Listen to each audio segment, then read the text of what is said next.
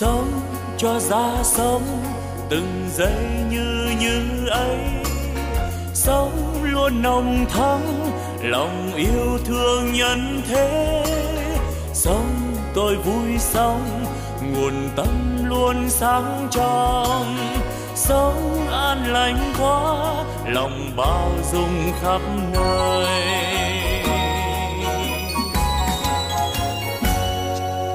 Sống tôi vui sống từng giây yêu thương quá sống tháng sống vì tha nhân nên vui sống phút như như ấy, làm cho tâm tươi sáng.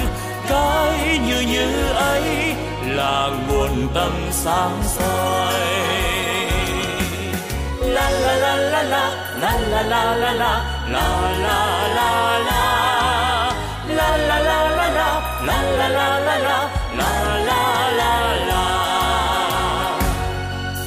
nếu hay ra thế, đời ta luôn luôn mới.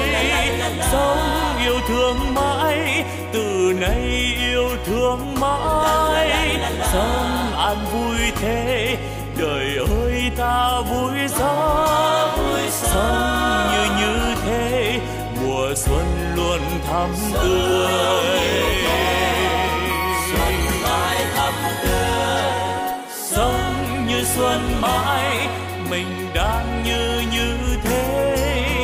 Chính như như đó là quê hương ta sống. Sống ta vui sống.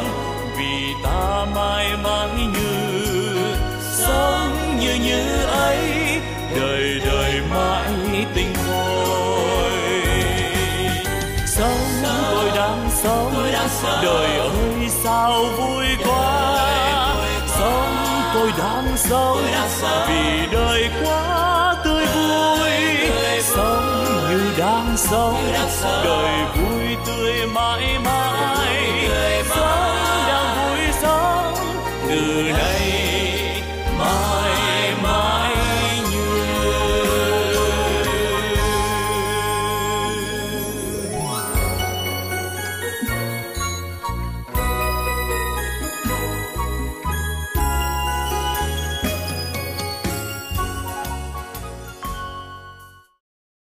Chúng con kính mời quý thầy, quý sư cô, kính mời tất cả huynh đệ đồng đứng lên để cùng đón sư phụ. Nam mô Bổn sư Thích Ca Mâu Ni Phật. Kính bạch sư phụ, sáng hôm nay là ngày chủ nhật 27 tháng 9 năm Mậu Tuất nhằm ngày 4 tây tháng 11 năm 2018 là buổi học định kỳ cuối tháng.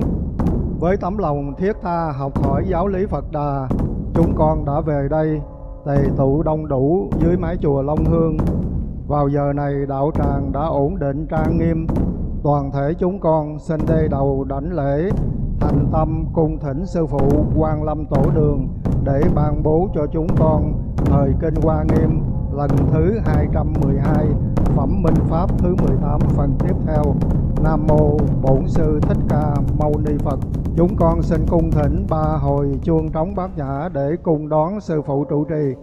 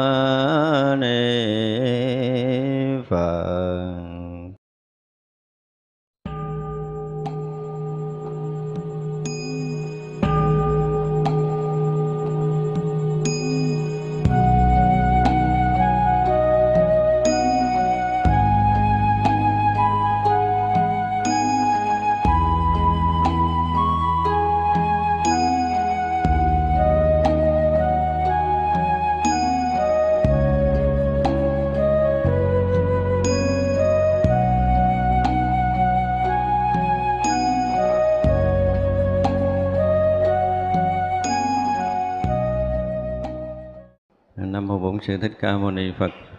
Kính thưa toàn thể hội chúng, hôm nay là ngày à, 27 tháng 9 âm lịch năm à, Mậu Tuất. Chúng ta có duyên để tiếp tục học bản kinh à, Hoa Nghiêm. Cái kỳ vừa rồi chúng ta học lỡ vỡ cái phẩm Minh Pháp. Hôm nay chúng ta sẽ học cái đoạn còn lại. Lúc đó Pháp Huệ Bồ Tát muốn tuyên lại nghĩa trên thừa thần lực của Đức Phật mà nói kể rằng tâm trụ bồ đề, nhóm các phước. Thường chẳng phóng vật trồng kiên huệ. Chánh niệm ý mình hằng chẳng quên, thập phương chư phật đều hoan hỷ. Chí nguyện kiên cố, tự siêng gắn nơi thế không tựa, không lui sụp. Dùng hạnh vô tránh vào tham pháp, thập phương chư phật đều hoan hỷ. Phật hoan hỷ rồi, bền tinh tấn, tu hành phước trí trợ đạo pháp. Vào nơi các địa tịnh các hạnh, trọn đủ nguyện của như lai dạy. Như vậy mà tu đặng diệu pháp. Đã đặng pháp rồi, thí quần sanh, tùy sở thích và căn tánh họ đều thuận cơ nghi vì khai diễn ở trong suốt ờ, một cái phẩm ờ, minh pháp chúng ta thấy là những cái hạnh cũng như là công phu tu tập của một hành giả gần như là đạt đến ờ, cái chỗ tận cùng của đạo lý. Đạt được vô lượng thiện xảo đạt được tâm từ bi được trí tuệ ngang bằng với chư Phật vân vân. Thì uh, tất cả những cái điều mà được diễn bài ở phía trước, bây giờ ngài à, pháp hội ngài bắt đầu à, tóm lược lại bằng một số những câu kệ. Chúng ta thấy cái câu đầu tiên là tâm trụ bồ đề, nhóm các phước. Chúng ta thấy cái việc nhóm các phước của mình á, không thể bằng cái tâm khác, mà là phải trụ ở cái tâm bồ đề. Bồ đề tức là giác. Như vậy là nếu như một người mà chưa giác ngộ mà làm phước á, thì phước nó không có nhóm được nhiều. Đây là điều để chúng ta phải thấy. Thật ra đến ờ, đến khi mà các vị Bồ Tát đã giác ngộ rồi phát nguyện độ sanh đó, từ đó mới được phước đức trí huệ mới lớn. Còn như chúng ta làm phước thì cái phước mình nó nhỏ lắm tại cái trí của mình nó rất là nhỏ trí mình nó không có hiểu được bao nhiêu cho cái việc mà chúng ta đang làm. Ví dụ như bây giờ, mình đem ờ, một đồng mình cúng tam bảo. Thứ nhất là chúng ta hiểu tam bảo tới đâu. Phật pháp tăng, có nhiều người thấy ông phật là cái ông ngồi trên bàn đó, chứ còn chưa hiểu ông phật là ai nữa. Thấy chưa? Còn pháp đức phật là cái gì một hai câu, một hai chữ là nhiều à, bất quá là chúng ta đã học tứ diệu đế hay là cái gì đó thôi. Còn chư tăng là những người uh, xuất gia ở chùa. À, như vậy là chúng ta cúng dường tam bảo để chúng ta chỉ phụng sự chừng đó là đủ rồi. Cho nên phước chúng ta nó cũng theo đó mà nó nhỏ. Còn cái người ở trụ bồ đề tức là trí tuệ giác ngộ tận cùng thì họ đã thấy một lực là họ đã thấy thập phương thế giới chư Phật để họ phụng sự chứ không phải là cúng dường Phật là cái tượng ngồi trên bàn thờ. Hoặc là Phật của chùa tôi nữa. Không có cái chuyện Phật của chùa tôi hoặc là Phật của tôi. Nó nhỏ lắm. Thật ra lúc mà chúng ta chưa giác ngộ trong cái cái cái thấy của mình á, nó còn rất là hạn hẹp. Vì vậy mà cái sự phát tâm của mình á, nó cũng hạn hẹp. Ví dụ như mình à, phát tâm mình ủng hộ tam bảo, nhưng mà ở trong này dạy nè, mình sẽ làm cái gì để mình gìn giữ được phật chủng? Giữ được cái chủng tánh phật. Giữ được cái chủng tánh pháp, giữ được cái chủng tánh tăng. Ví dụ vậy những cái đoạn chúng ta học, chúng ta thấy. Thì vậy là phải chứng đắc những trí tuệ nào, phải hành những cái hạnh gì để có thể gìn giữ được phật chủng? Phải hiểu được cái giáo pháp nào mới gìn giữ được pháp chủng? Phải sống thanh tịnh như thế nào mới giữ được tăng chủng? Thì như vậy là khi mà chúng ta nói, chúng ta ủng hộ tam bảo thì mình hiểu được tới cái giá trị đó, chúng ta ủng hộ là nó không còn ngôn ngữ để có thể diễn bài được. Cho nên ở đây cái câu đầu tiên với cái trí tuệ giác ngộ của một cái bậc đại bồ tát, ngài nói một câu rất rõ ràng là phải trụ bồ đề thì mới nhóm được các phước khi mà chúng ta hiểu được cái giá trị của phật, không phải là một đức phật thành phật trong cõi mình hoặc là giá trị trí tuệ của một đức phật sau khi đã được thành phật rồi thì cái trí đó sẽ dung thông khắp pháp giới mười phương này chứng được nhất thiết trí trí tức là tất cả những cái trí tuệ giác ngộ khắp thập phương thế giới đều được chứng đắc. Thì giá trị đó khác hoàn toàn khi mà mình à, mới vô chùa quy y thấy ông phật là cái ông ngồi trên tòa sen đúng không? Khác lắm. Và khi chúng ta hiểu được tới chừng này rồi á, thì cái phước chúng ta nó tụ mà khỏi cần làm. Nhưng mà khi chúng ta chưa hiểu được điều này rồi, phước chúng ta sẽ không trụ. Mình có làm phước, mình cúng chùa đó, mình đi chùa đó một thời gian. Và nếu mà thuận lợi thì mình đi tiếp. Có gì trái chướng mình sẽ không đi. Thế cho cái người lãnh đạo của chùa đó mà quan trọng mình thì mình tới. Lịch sự mình tới tiếp còn không quan trọng mình, không có Ờ, lịch thiệp với mình thì mình đi chùa khác kiếm người nào nó vừa tới cổng chùa hay tin mình đem xe ra đón mình thì mình đi tiếp. Còn ở tại thất mà, mà tại am mà đợi mình vô lễ là mình thôi không đi. Thì nó sẽ mất đi cái gì của mình. Mình cúng dường là cái chùa đó phải biết. Phật tử trong chùa đó phải biết mình cúng bao nhiêu. Rồi còn phải thông báo còn cái dán bản vàng rồi lên đó thì cúng tiếp cúng mà ông thầy cũng đến thinh, cũng nói câu nào hết, thôi, khỏi cần cúng nữa. Như vậy là không phải là nhóm phước của mình, không có tụ phước được. Cái việc mà chúng ta muốn cho tam bảo được hưng thịnh và trường tồn ở thế gian này là một cái chuyện khác hoàn toàn, chứ không phải là những cái tâm ý tính toán so đo khi mà chúng ta đến với tam bảo, hoàn toàn khác. Và khi đó là đạt được cái sự, gọi là, trụ bồ đề, tức là ở trong cảnh giới giác ngộ rồi thì tâm lúc nào cũng cũng thanh tịnh, cũng hòa hợp. Thì như vậy là phước không có lúc nào không tụ với mình. Cho nên đến lúc mà được giác ngộ rồi, với cái trí tuệ thấu hiểu được chân lý, thấu hiểu được tam bảo là cái gì, thì lúc đó chúng ta mới gọi là phước tụ. Còn bây giờ phước chúng ta đang tán mình là phật tử thuần thành ở chùa. Mà mình tới mình có một cái nhu cầu nhỏ, cũng thấy đúng với chánh pháp mà sao không được đáp ứng, cái mình cũng buồn. Thôi mình không đi chùa đó nữa, đi chùa khác. Hoặc là đi, hồi xưa thì nghe chùa nó đẹp.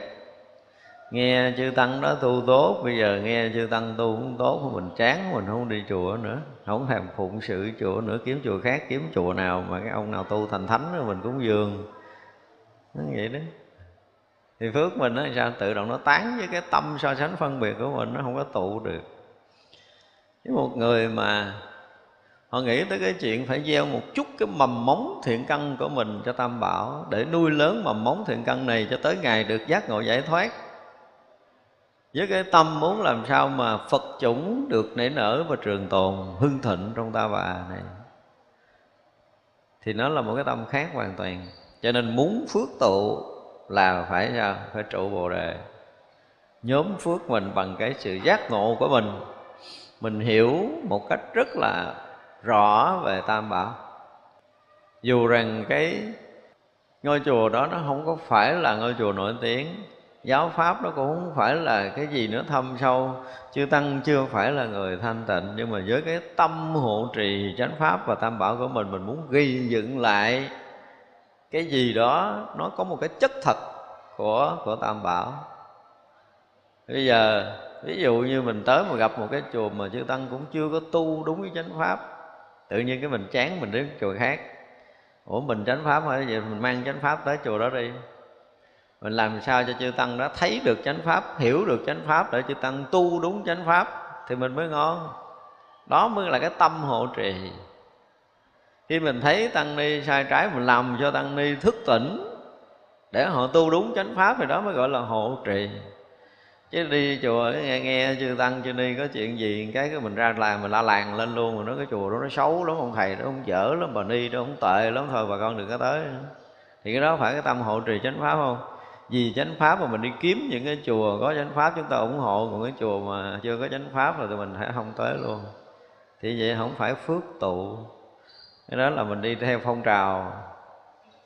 Còn cái người mà vì tam bảo á, chỉ cần có một cái chút mà thấy có vẻ lui sụt của một vị tăng, một vị ni, thì chính bản thân mình rất là muốn chỉnh đốn lại bằng mọi giá để gìn giữ, để bảo hộ một vị tăng, vị ni sẽ quay trở về với chánh pháp, để tu đúng chánh pháp thì bằng giá nào mình cũng làm. Xây dựng ngôi chùa nó thuần khiết là chánh pháp bằng tất cả khả năng hiểu biết chánh pháp của mình.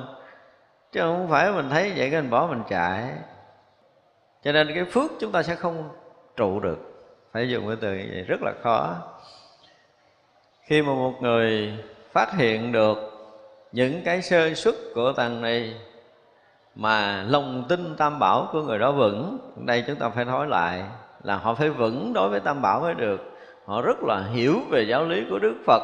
Sẽ dĩ người ta có những cái sai lầm là người ta chưa có đủ cái điều kiện để họ hấp thu được cái kiến thức của chánh pháp. Chúng ta phải thấy điều này. Họ chưa tu được là họ chưa có hiểu. Chứ không phải là họ có lỗi, mà là họ chưa hiểu. Thì bây giờ làm sao để cho người này hiểu đây? Đó là trách nhiệm của những người hộ trì tam bảo thì một là chúng ta đưa những văn đĩa những văn kinh mình tạo điều kiện thuận lợi nhất để cho người này có điều kiện để học, đọc được chánh pháp. Bằng mọi giá chúng ta phải làm được điều này.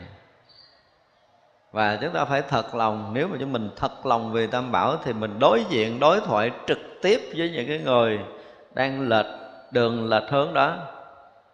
Chúng ta nên đối diện trực tiếp rồi con thấy cái việc làm của thầy thế này, của cô như thế này nè việc làm của phật tử như thế này nó không phù hợp với chánh pháp mà mình cần phải làm sao để cho chánh pháp nó được hưng thịnh không? Làm sao để được phù hợp với chánh pháp? Thì ít lắm là mình cũng phải có cái tâm đó, lo lắng và phụng sự một cách thật lòng khi thấy có một cái gì lệch đường, lệch hướng. Chứ không phải là mình thấy lệch rồi cái mình bỏ mình đi luôn. Mình nói là tôi ờ, tôi phát nguyện cả đời của tôi hộ trì chánh pháp, cho nên chỗ nào có chánh pháp hộ trì không có, thôi dẹp và đây là điều rất là nhiều trong một số đông phật tử chứ không phải một hai người. Chúng ta phải thấy là cái trí tuệ giác ngộ cái lòng tin của tam bảo của mình tới đâu? Mình phải xét lại. Cho nên khi mà mình thấy người khác sai trái mà mình chê trách ấy, thì sao? Thì mình mới là cái người sai. Chứ không phải là mình chê trách người khác mình là người đúng. Chúng ta đừng bao giờ hiểu lầm điều này. Mình nghĩ là mình chê người khác mà là mình đúng là mình phải xét lại xét lại cái việc tu tập của mình. Cho nên ờ, ở trong pháp bảo đằng kinh này tổ nói thì sao không nên thấy lỗi người, thấy lỗi người là chính mình là người có lỗi. Giờ thấy người khác có lỗi là mình là người có lỗi có lỗi gì? Trước mắt nói về công phu tu tập thì mình quên mình theo vật. Mình mới thấy sai trái của người ta. Thì lỗi không? Lỗi quá nhiều rồi. Còn đem lỗi người khác, nói cho người khác nghe nữa, lỗi không? Lỗi chồng thêm lỗi. Nên trong Phật pháp người ta có một cái hay á, nếu một người mà hiểu đạo á, hiểu đạo thật và cái tâm của họ đối với tam bảo gần như không còn có cái gì có thể thay đổi được nữa rồi á, thì cái chuyện hưng suy của chánh pháp là nỗi lo lớn cho cuộc đời của họ. Một nỗi lo thật sự. Họ quan tâm tới chánh pháp, quan tâm tới tam bảo là bất kỳ một cái gì hư đốn thì họ là cái người phải có trách nhiệm để để điều tiết điều chỉnh lại. Thì mới phước mới tụ chứ. Giá nào bây giờ mình cũng làm cho cái này nó tốt lên. Bằng cái kiểu gì đó mình làm cho tam bảo nó được trường tồn và hưng thịnh. Chứ không phải là mình thấy sai trái để mình à, mình chê trách mình phán xử. Không phải như vậy. Tâm phán xử không phải là cái tâm của người tu thì điều đó là không thể nào mà làm cho chánh pháp hưng thịnh với cái chuyện phán xử của mình hết quý vị thử thấy người này sai mình chơi thấy người kia sai mình chơi là mình làm hưng thịnh chánh pháp không? Không có, nhưng mà đó là tại vì thói quen thị phi của mình thôi, chứ không phải làm chánh pháp hưng thịnh được. Cho nên thực sự một cái câu của một người có trí tuệ và cái kinh nghiệm đã sống, và phải nói là, hằng hà sa số kiếp, phụng trì tam bảo rồi tới một cái ngày giác ngộ hoàn toàn mới thấy rằng trụ bồ đề mới nhóm được phước. Đây là một câu đầy kinh nghiệm và trí tuệ. Chúng ta phải nói một câu như vậy. Một câu nói đầy trí tuệ đầy cái kinh nghiệm chuyên môn. Mới nói được câu này một cách rất là gọn ghẽ như vậy. Chúng ta có thể uh, phải nói là học cả một cái đời của mình. Chưa chắc chúng ta có đủ sức để có thể hiểu hết cái câu này nữa. Chưa chắc đâu đây là một câu nói nghe thì nó rất là đơn giản. Và chúng ta nên khắc cốt ghi tâm câu này đi. Tới một ngày nào đó mình được giác ngộ rồi rồi là mình làm cái việc lợi ích chúng sanh, và chúng ta thấy cái phước của mình sanh sau khi giác ngộ đó, chúng ta mới thấy cái câu này giá trị tới đâu. Còn bây giờ chưa thấy đâu. Sau khi trụ được bồ đề rồi, chỉ cần trong một sát na thôi thành một núi phước còn không trụ bồ đề, chúng ta làm hằng hà, sa số kiếp, chúng ta chưa được một mãi may phước báo nữa. Đó là cái điều mà chúng ta thấy khác biệt nhau rất là lớn giữa người trụ bồ đề và người chưa trụ bồ đề mà làm phước. Đây là một câu nói rất là, phải nói là rất là trí tuệ. Thường chẳng phóng vật, trồng kiên huệ. Đây là cái chữ tóm kết, cho nên đó đúng là tất cả những câu ở đây đều là, gọi là cái gì? Gọi là tinh yếu chứ không phải là câu thường. Thường chẳng phóng vật. Nếu mà cái từ không phóng vật được đặt ở một cái vị trí khác, thì á, nó bình thường. Nhưng mà đây là kết thúc của một cái phẩm minh pháp rồi, tức là ánh sáng của chánh pháp. Thì nói cái câu chẳng phóng vật mà thường kiên huệ á, nó có khác cái câu trên nó trên là thường trụ bồ đề, ở đây là thường kiên huệ. Tức là trồng kiên huệ, tức là trí huệ kiên cố, không bao giờ bị lai đổ bởi thời gian và không gian. Thì như vậy là người có phải sống trong cái giác ngộ, không phải trụ trong bồ đề không? Hai câu này thấy gì nó khác ngữ, nhưng mà nghĩa nó là một.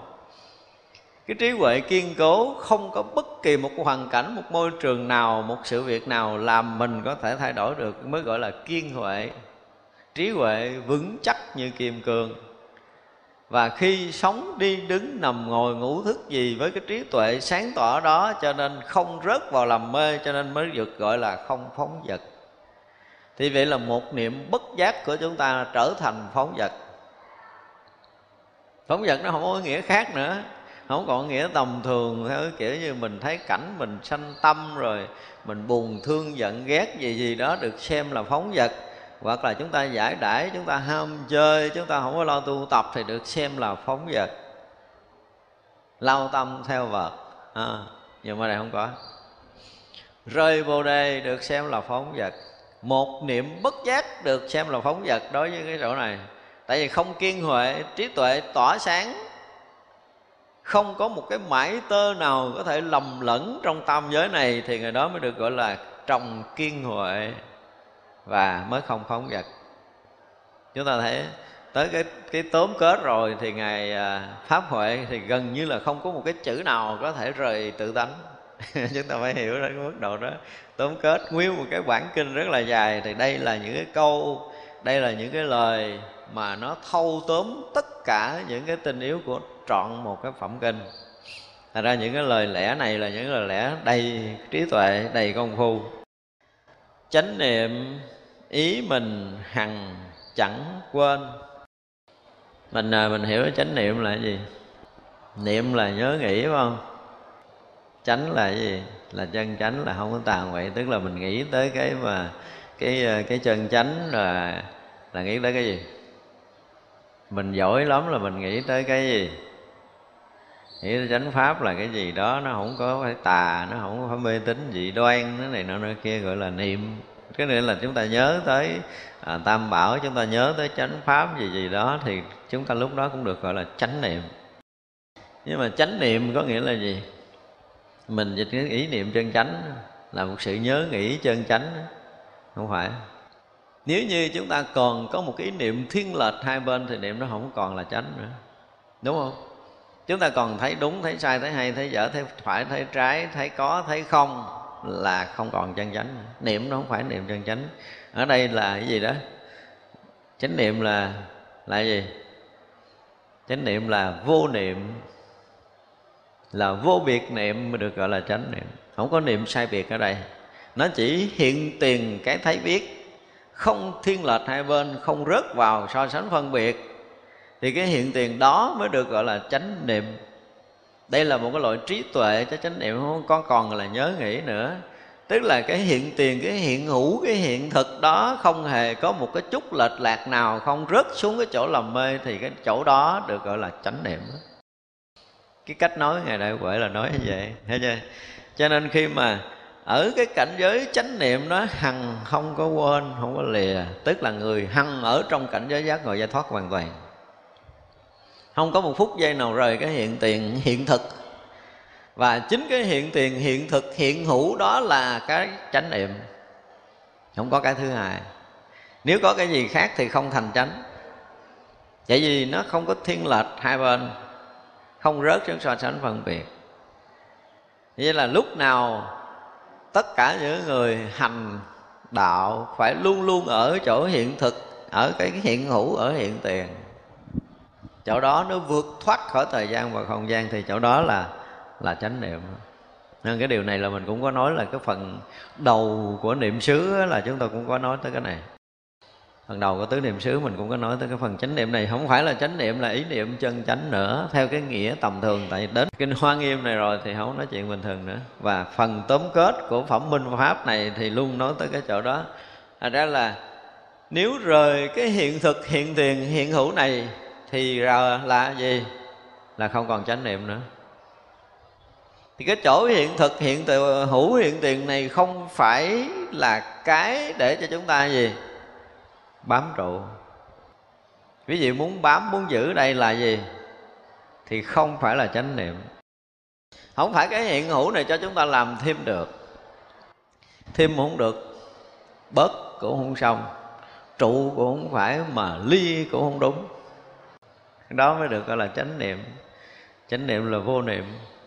Là hoàn toàn không có niệm phải niệm trái niệm đúng niệm sai khẳng định phủ định lấy hoặc bỏ. Ở đây không có chuyện này.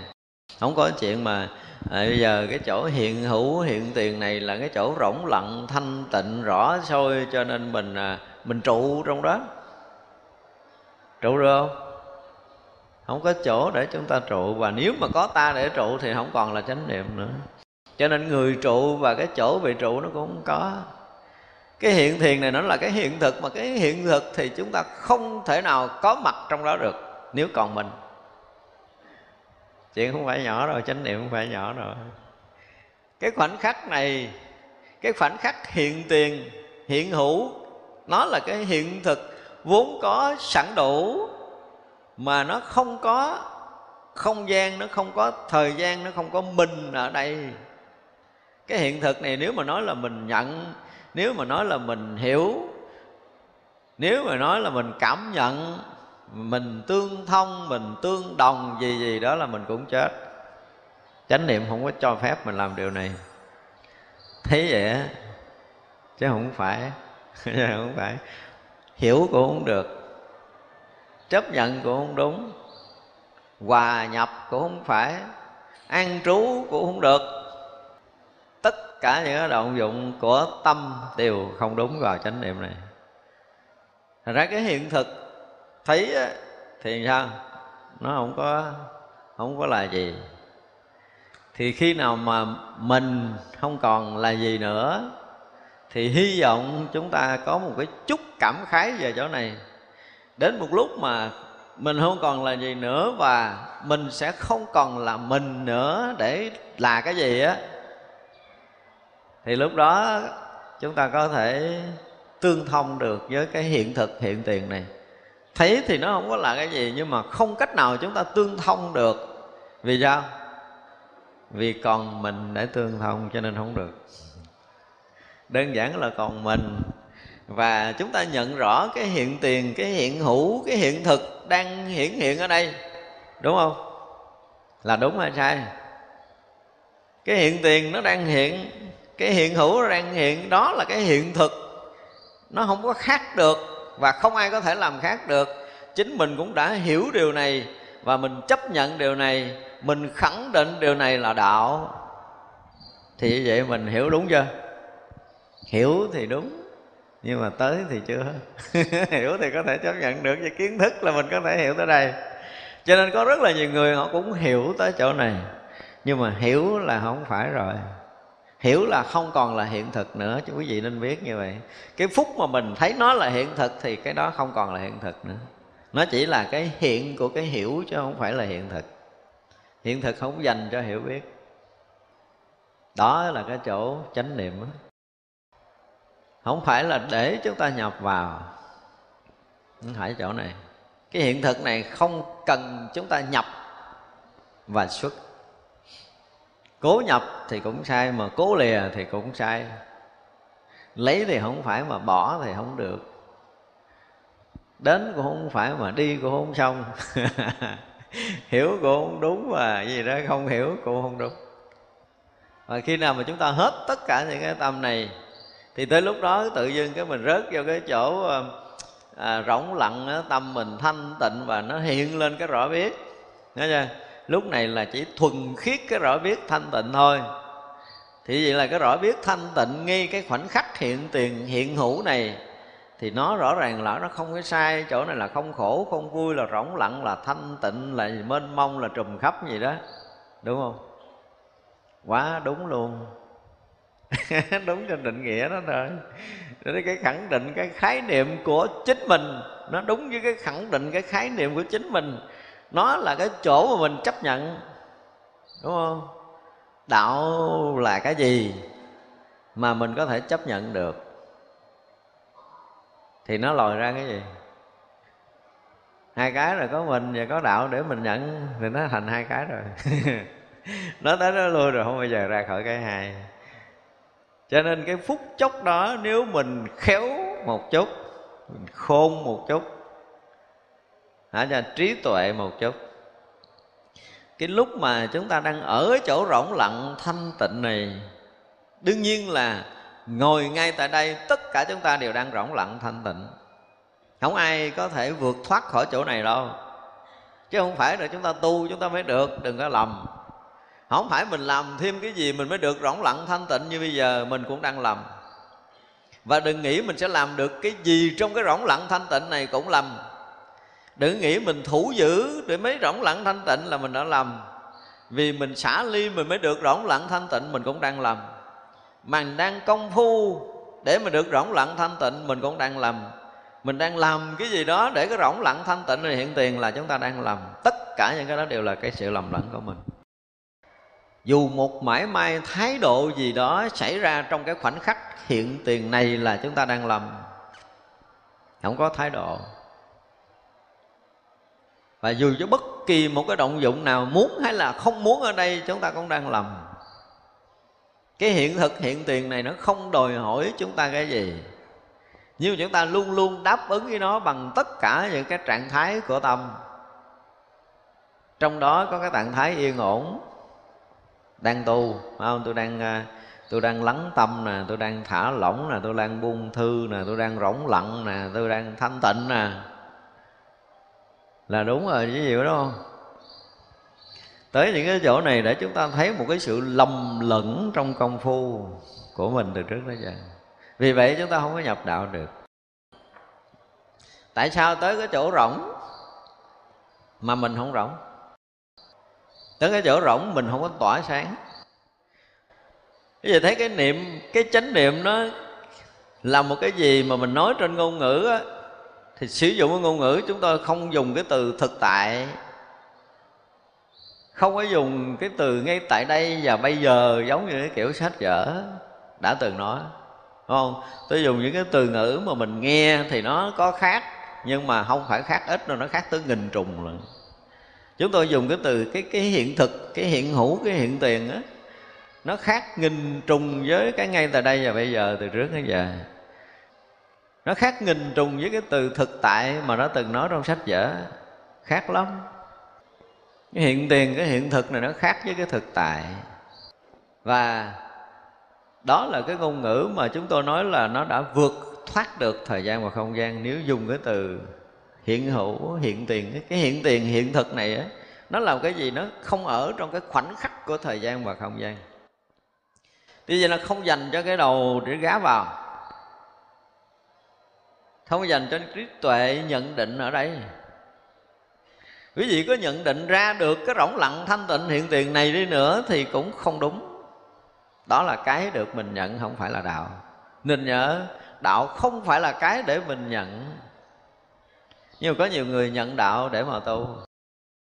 Thì có cái đạo để chúng ta tu, Có cái gì để chúng ta cảm nhận trong cái phút chốc, cái khoảnh khắc hiện thực này, thì là chúng ta đang tiếp tục tìm con đường lầm chứ không phải là chúng ta đang đi đúng đường. Mặc dầu là à, mình có thể à, ở đây ở cái trạng thái à, rõ lặng rõ biết hiện tiền này. Và chúng ta đang ở đó. Chúng ta đang uh, lắng động tâm tư mình để rớt vào cái khoảng rõ biết hiện tiền. Nghĩ đó là mình công phu. Không sai trong giai đoạn công phu nhưng mà không phải ở cảnh giới tới. Công phu có thể chấp nhận tới đây. Nhưng mà tới thì không phải là cảnh giới của đạo. Nó kỳ lắm. Thành ra có những cái phút chốc mà mình cũng có thể liên tục ở đây nhiều ngày. Ở cái khoảnh khắc hiện thực, hiện tiền này nhiều ngày, nhiều tháng, nhiều năm nhưng mình vẫn không tỏa sáng được. Không phải dễ đâu tại vì sao? Cái khoảnh khắc hiện thực, hiện tiền ra mình vẫn còn ở đâu đó, mình không chịu tan. Mình không thành cái hiện tiền. Và khi thành hiện tiền rồi là không có mình. Không có mình, không có người nhận và không có cái cái đạo để mình nhận trong cái chỗ này. Chỗ này nhận cũng không được mà không nhận cũng không phải. Đó được gọi là chánh niệm nghe nó chánh niệm nó thường đó đúng không? Nhưng mà tới chỗ chánh niệm thì phải còn một thời gian rất là dài. Không lâu chừng vài tỷ kiếp có thể nhập được. Đúng không? Không có dễ. Chánh niệm của hoa nghiêm là nó tới cái tầm đó. À, khi mà chúng ta học những cái gọi là gì đó những cái tóm kết trong một cái phẩm minh pháp này là một cái những cái lời lẽ mà đầy trí tuệ của những cái bậc giác ngộ chứ không phải là người thường được như vậy thì thập phương chư Phật đều hoan hỷ, chứ không phải một Đức Phật nữa. Còn nếu mà không sống được như vậy thì à, Phật cũng biết mình, nhưng mà hoan hỷ thì không hoan hỷ lắm. Chí nguyện kiên cố tự siêng gắn nơi thế không tựa, không lui sụp, dùng hạnh vô tránh vào thâm pháp. Tức là cái chí nguyện của một cái người mà đã hiểu biết về cái chỗ giác ngộ rồi thì kiên cố, nhưng mà gì nữa? Không có cần sự nhắc thức nào gọi là tự siêng năng và giống như cố gắng để hòa nhập, sống được với đạo hiểu cái nghĩa nó là như vậy, nhưng mà cái người mà thực sự tinh tấn là không cần ai nhắc nhở.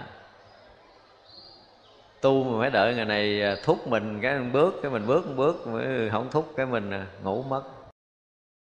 Không có chuyện đó, không? Đạo lý mà khi người ta đã cái chí nguyện của họ đã đủ vững rồi á, thì chính cái này nó sẽ là một cái động lực mãnh liệt. Chúng ta không tạm dừng ở bất kỳ cái chỗ nào trong sinh tử này.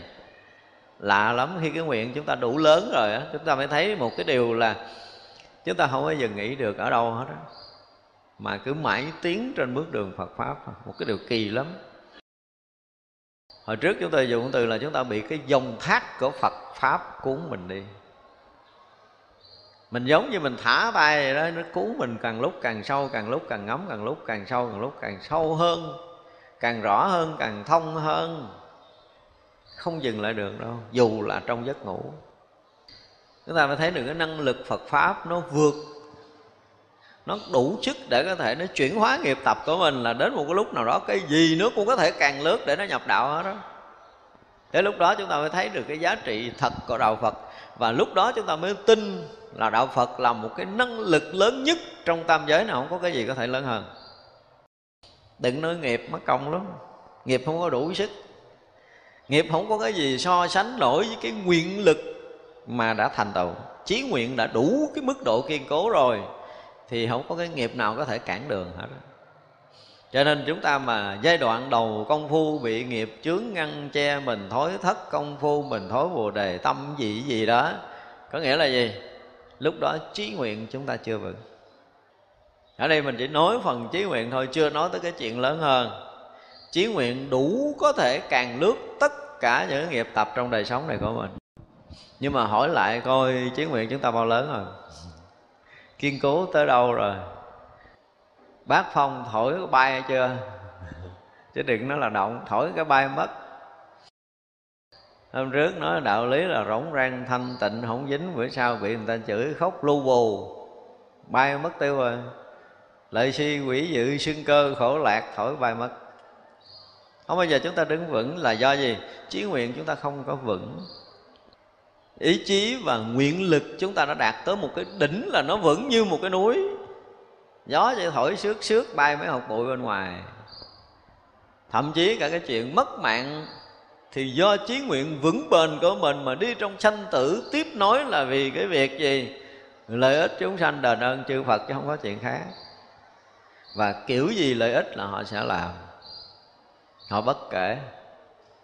Là một điều là khi mà chí nguyện họ vững để lợi ích chúng sanh đền ơn chư Phật rồi là không có cái chuyện gì lợi ích chúng sanh họ không làm hết trải qua hàng hà sa số thân mạng như vậy cũng vì làm chuyện đó đền ơn chư Phật thôi không có lay động được cái chuyện này. Không bao giờ lay đổ được cái chuyện này với người ta.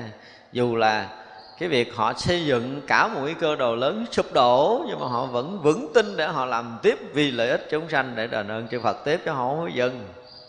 Không có dừng được, không ai có khả năng làm chuyện này hết thì đó mới gọi là chí nguyện bền vững.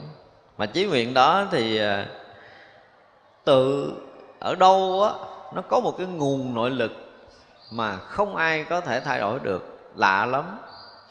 Thấy thì như là tan hết rồi.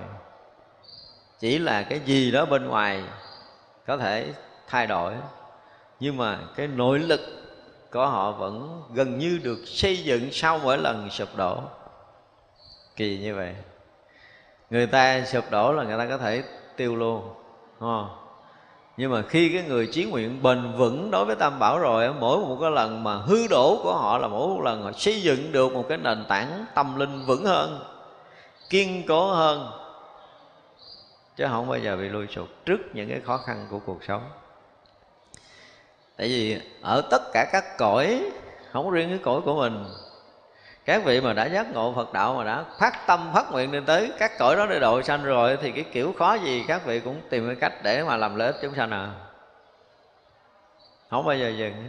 Đây là cái điều rất là đặc biệt khi mà chí nguyện đã đủ vững. Thì tự mình siêng năng, tự mình gắng sức làm tất cả mọi việc để có thể tự bản thân mình thâm nhập được Phật đạo tự mình để có thể làm ích chúng sanh. Dù không có một cái mảy may nào trong tam giới này có một cái người thứ hai đồng tình với mình, họ vẫn tiếp tục làm cái họ cũng không dừng. Có người đồng tình ủng hộ thì tốt, còn không có, họ cũng tự gắng sức họ làm. Họ cũng vẫn không dừng. Đây là điều rất đặc biệt. Khi mà cái chí nguyện đã đủ vững rồi, thì tự mình siêng năng, tự mình gắng sức, tự mình làm lợi ích cho bản thân và cho chúng sanh không bao giờ dừng. Đây là điều rất là đặc biệt. Ở thế gian thì thứ nhất là gì? Không có nương tựa thế gian. Và không hề bị lui sụp. Không phải có chỗ dựa rồi họ mới vững đâu, không có nó không cần. Không có cái chuyện thế lực, thế quyền gì hết không cần điều này. Và hoàn toàn độc lập, hoàn toàn đơn độc.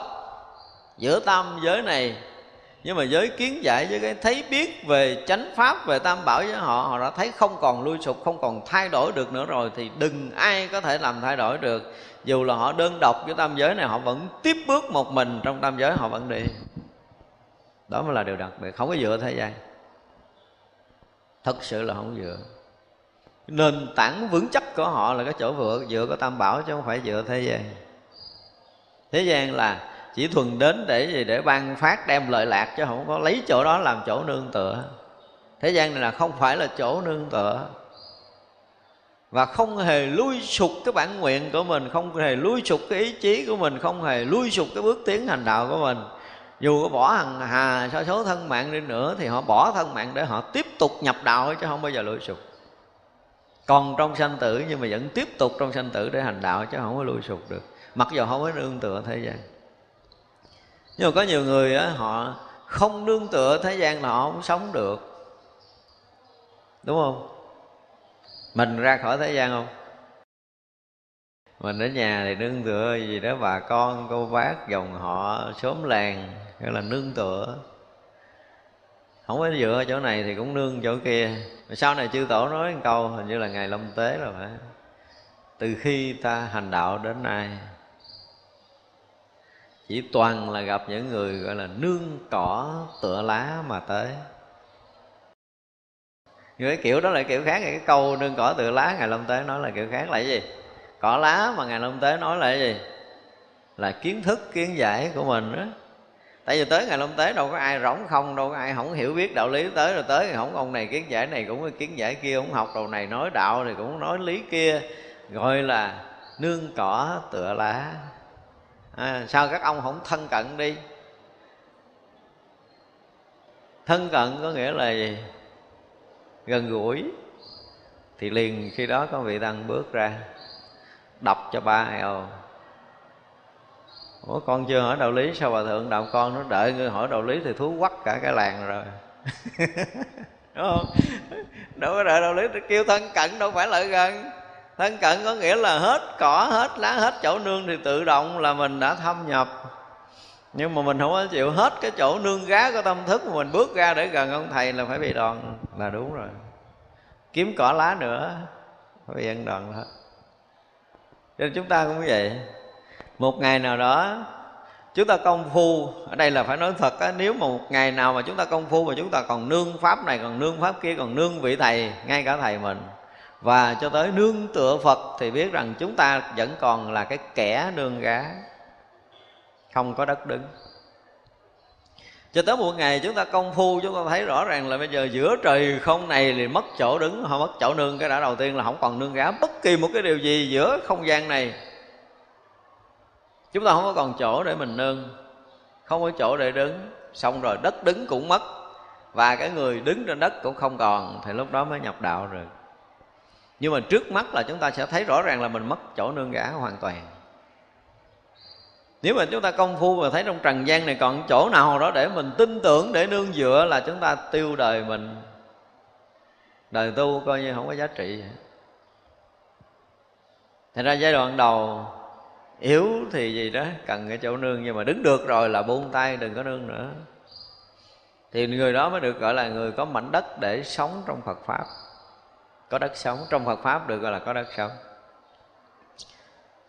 Rồi bây giờ nói bỏ một mình mình giữa trời này không quen, không biết, không thân ai hết, không hiểu cái gì. Chúng ta bình tĩnh nổi không? Nếu lỡ ở đây bị bịt mắt đưa tới một nơi nào lạ, thiệt là lạ. Không quen, không biết người nào. Ngôn ngữ cũng không rành. Thì chúng ta đã đã thấy bất an rồi, đúng không? Có mấy người mà chúng tôi hỏi, họ sợ sanh tử không? Họ nói, con chưa thấy sợ thầy không. Vậy mà ở một chùa tu á, sanh tử không sợ rồi, hỏi làm gì vậy? Sao dạy đi tu được rồi? Mọi người tu mà sanh tử tới giờ phút này chưa cảm giác sợ thì không phải là cái người tu rồi. Không phải là người phát tâm vô chùa rồi thì tôi hỏi tiếp là bây giờ mình thử tưởng tượng đi nha mình thử tưởng tượng rồi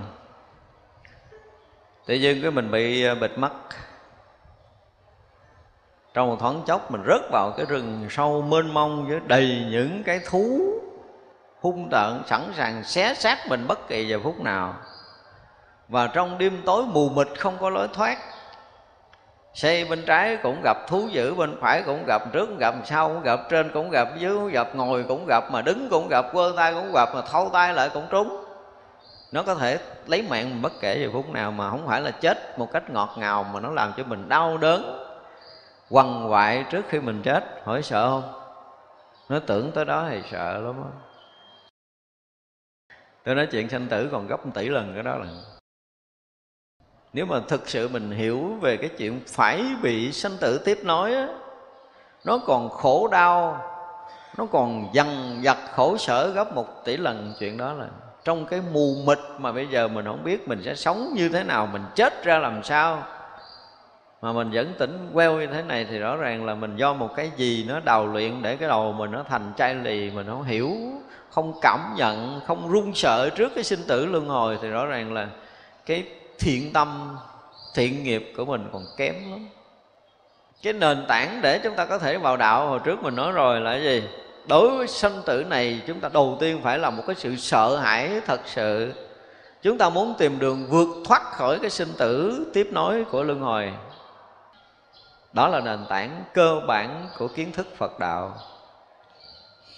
Rồi giờ mà ở một chùa lâu ngày hỏi một câu sợ sinh tử, không lắc đầu, không biết sợ, thua.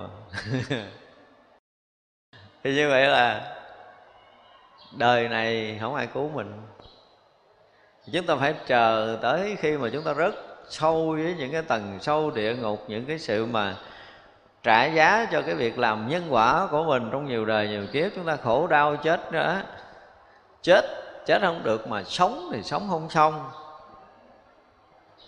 Lúc đó mình mới có một chút, gọi là gì, cảm nhận cái khổ đau của sinh tử. Chứ bây giờ thì chưa. Giờ ờ, từ cái gia đình mình đi vô chùa vẫn còn ăn ngon, ngủ yên, chưa có gì thật ra không ai sợ. Rất là nhiều vị xuất gia. Ở đây phải nói thật lòng là khi mà tôi hỏi qua hoặc là tôi coi một số kiến giải, tôi thấy họ cũng chưa có sợ sinh tử là gì kỳ vậy. Không sợ sinh tử có hai dạng. Một dạng là điếc không có sợ súng. Tức không biết gì hết trơn không có sợ. một cái dạng là họ đã vượt thoát sinh tử rồi. Họ tự tại trong sinh tử thì mới không sợ. Nhưng mà cái thứ hai thì cái không ra, thứ nhất thì đầy. Cho nên chúng ta mới thấy là còn nương tựa nơi thế gian này là gì? Là còn nương tựa nơi cái mê mờ, cái mù mịt, cái khổ đau. Cho nên cái người có trí thì không bao giờ nương tựa thế gian. Và một phen mà chúng ta không còn nương tựa tới bất kỳ cái gì thì cái cái cái công phu chúng ta không bao giờ còn lui sụp nữa. À đó là một cái điều rất là lạ. Ở đây là những cái câu nói mà dưới đầy cái trí tuệ thật sự. Không có nương tựa thì mới không lui sụp mà còn nương tựa là còn lui sụp. Ví dụ như mình tin thầy đó mình theo ông tu. Tu một thời gian thấy ừ, sao ông thầy này đâu phải như hồi đầu mình biết đâu. Ổng cũng uh, tệ hại lắm không có gì tốt lành là bắt đầu lui sụp liền, đúng không? Do đâu? Do cái tâm của chúng ta hướng về cái người đó chúng ta nương tựa. Còn đối với chánh pháp thì không phải như vậy.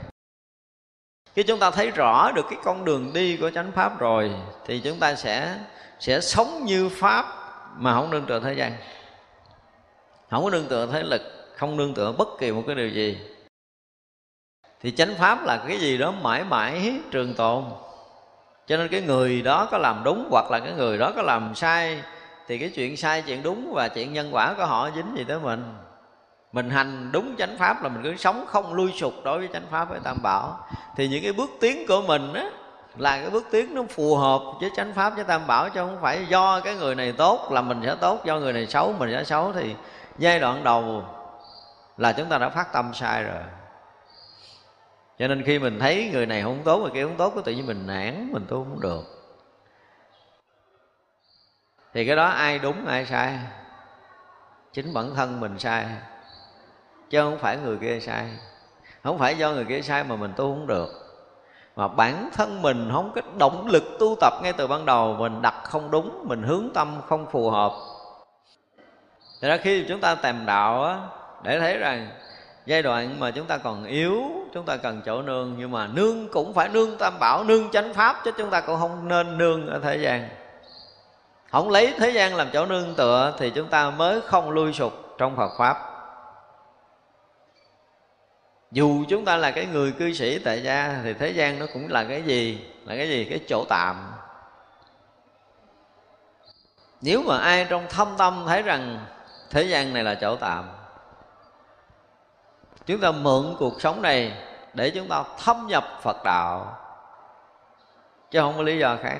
Thế gian này không phải là chỗ tin tưởng để mình tựa nương. Không phải. Và chừng đó xem như chúng ta có chút thiện căn. Nếu ai trong lòng có được điều này. Còn thế gian vẫn còn là chỗ nương tựa cho bất kỳ ai thì biết rằng người đó sẽ sao? Sẽ dựa vào cái mê mờ mù mịt, khổ đau, sinh tử tiếp nối chứ không phải là cái ý chí vượt thoát. Cho nên nếu mà không nương tựa thế gian thì không bao giờ lui sụp. Và dùng hạnh vô tránh để thăm pháp, để vào thăm pháp. Đây cũng là một cái từ nó chuyên. Hạnh vô tránh là cái gì? Ai trong hàng đệ tử của đức phật, được đức phật khen là người có cái hạnh vô tránh? Ngày tu bồ đề thì tu bồ đề là người gì ngộ lý không đệ nhất trong hàng đệ tử của đức phật. Khi sinh ra một biểu hiện là nguyên cái, tất cả các kho báu đều trống hết. Cả gia đình tự dưng thấy kho báu trống hết. Sau đó mới tụ lại. Đó là một biểu hiện. Và khi ngài ngộ lý không, và chúng ta đọc trong cái gì nữa trong tiểu thuyết thì chúng ta nghe có đệ tử nổi tiếng của ngài tu đề lại, là tề thiên. Tề thiên là sau khi đi học đạo là gặp ngài tu bồ đề. Thì ngài tu bồ đề là cái người mà được gọi là đạt được cái vô tránh tam muội. Vô tránh có nghĩa là không tranh. Mình nghe nó bình thường, đúng không? Không tranh. Không tranh là không giành giật. Đó, mình mình phân tích theo cái nghĩa của thế gian, không tranh là không giành, không tranh giành, không có bon chen. Nghe nó thường, đúng không? Nhưng mà sâu nơi trong tâm bây giờ nếu mình lấy cái này mình bỏ cái kia còn tranh không? Còn, lấy chân bỏ ngụy cũng là một lối tranh ở trong tâm thức của mình. Trụ trong định mà bỏ cái loạn cũng là một cái loại tranh nữa. Mà ngài đạt tới cái vô tránh tam muội tức là cái định không còn có hai bên, không còn có phải trái, không có tà chánh. Đó được gọi là chân định để vượt thoát tà kiến ở đoạn trước chúng ta có học cái này đúng không?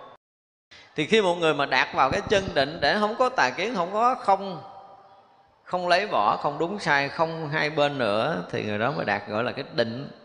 Đó gọi là vô tránh tâm mùi. Và khi đạt được cái vô tránh tam muội rồi thì cả đời của ngài tu bồ đề là không có cái chuyện lấy bỏ đúng sai hay dở, phân biệt cao thấp, trên dưới, trong ngoài, không có cái này. Luôn luôn ở trong cái định, chân định đó. Và cái chân định đó là cái gì nó vượt thoát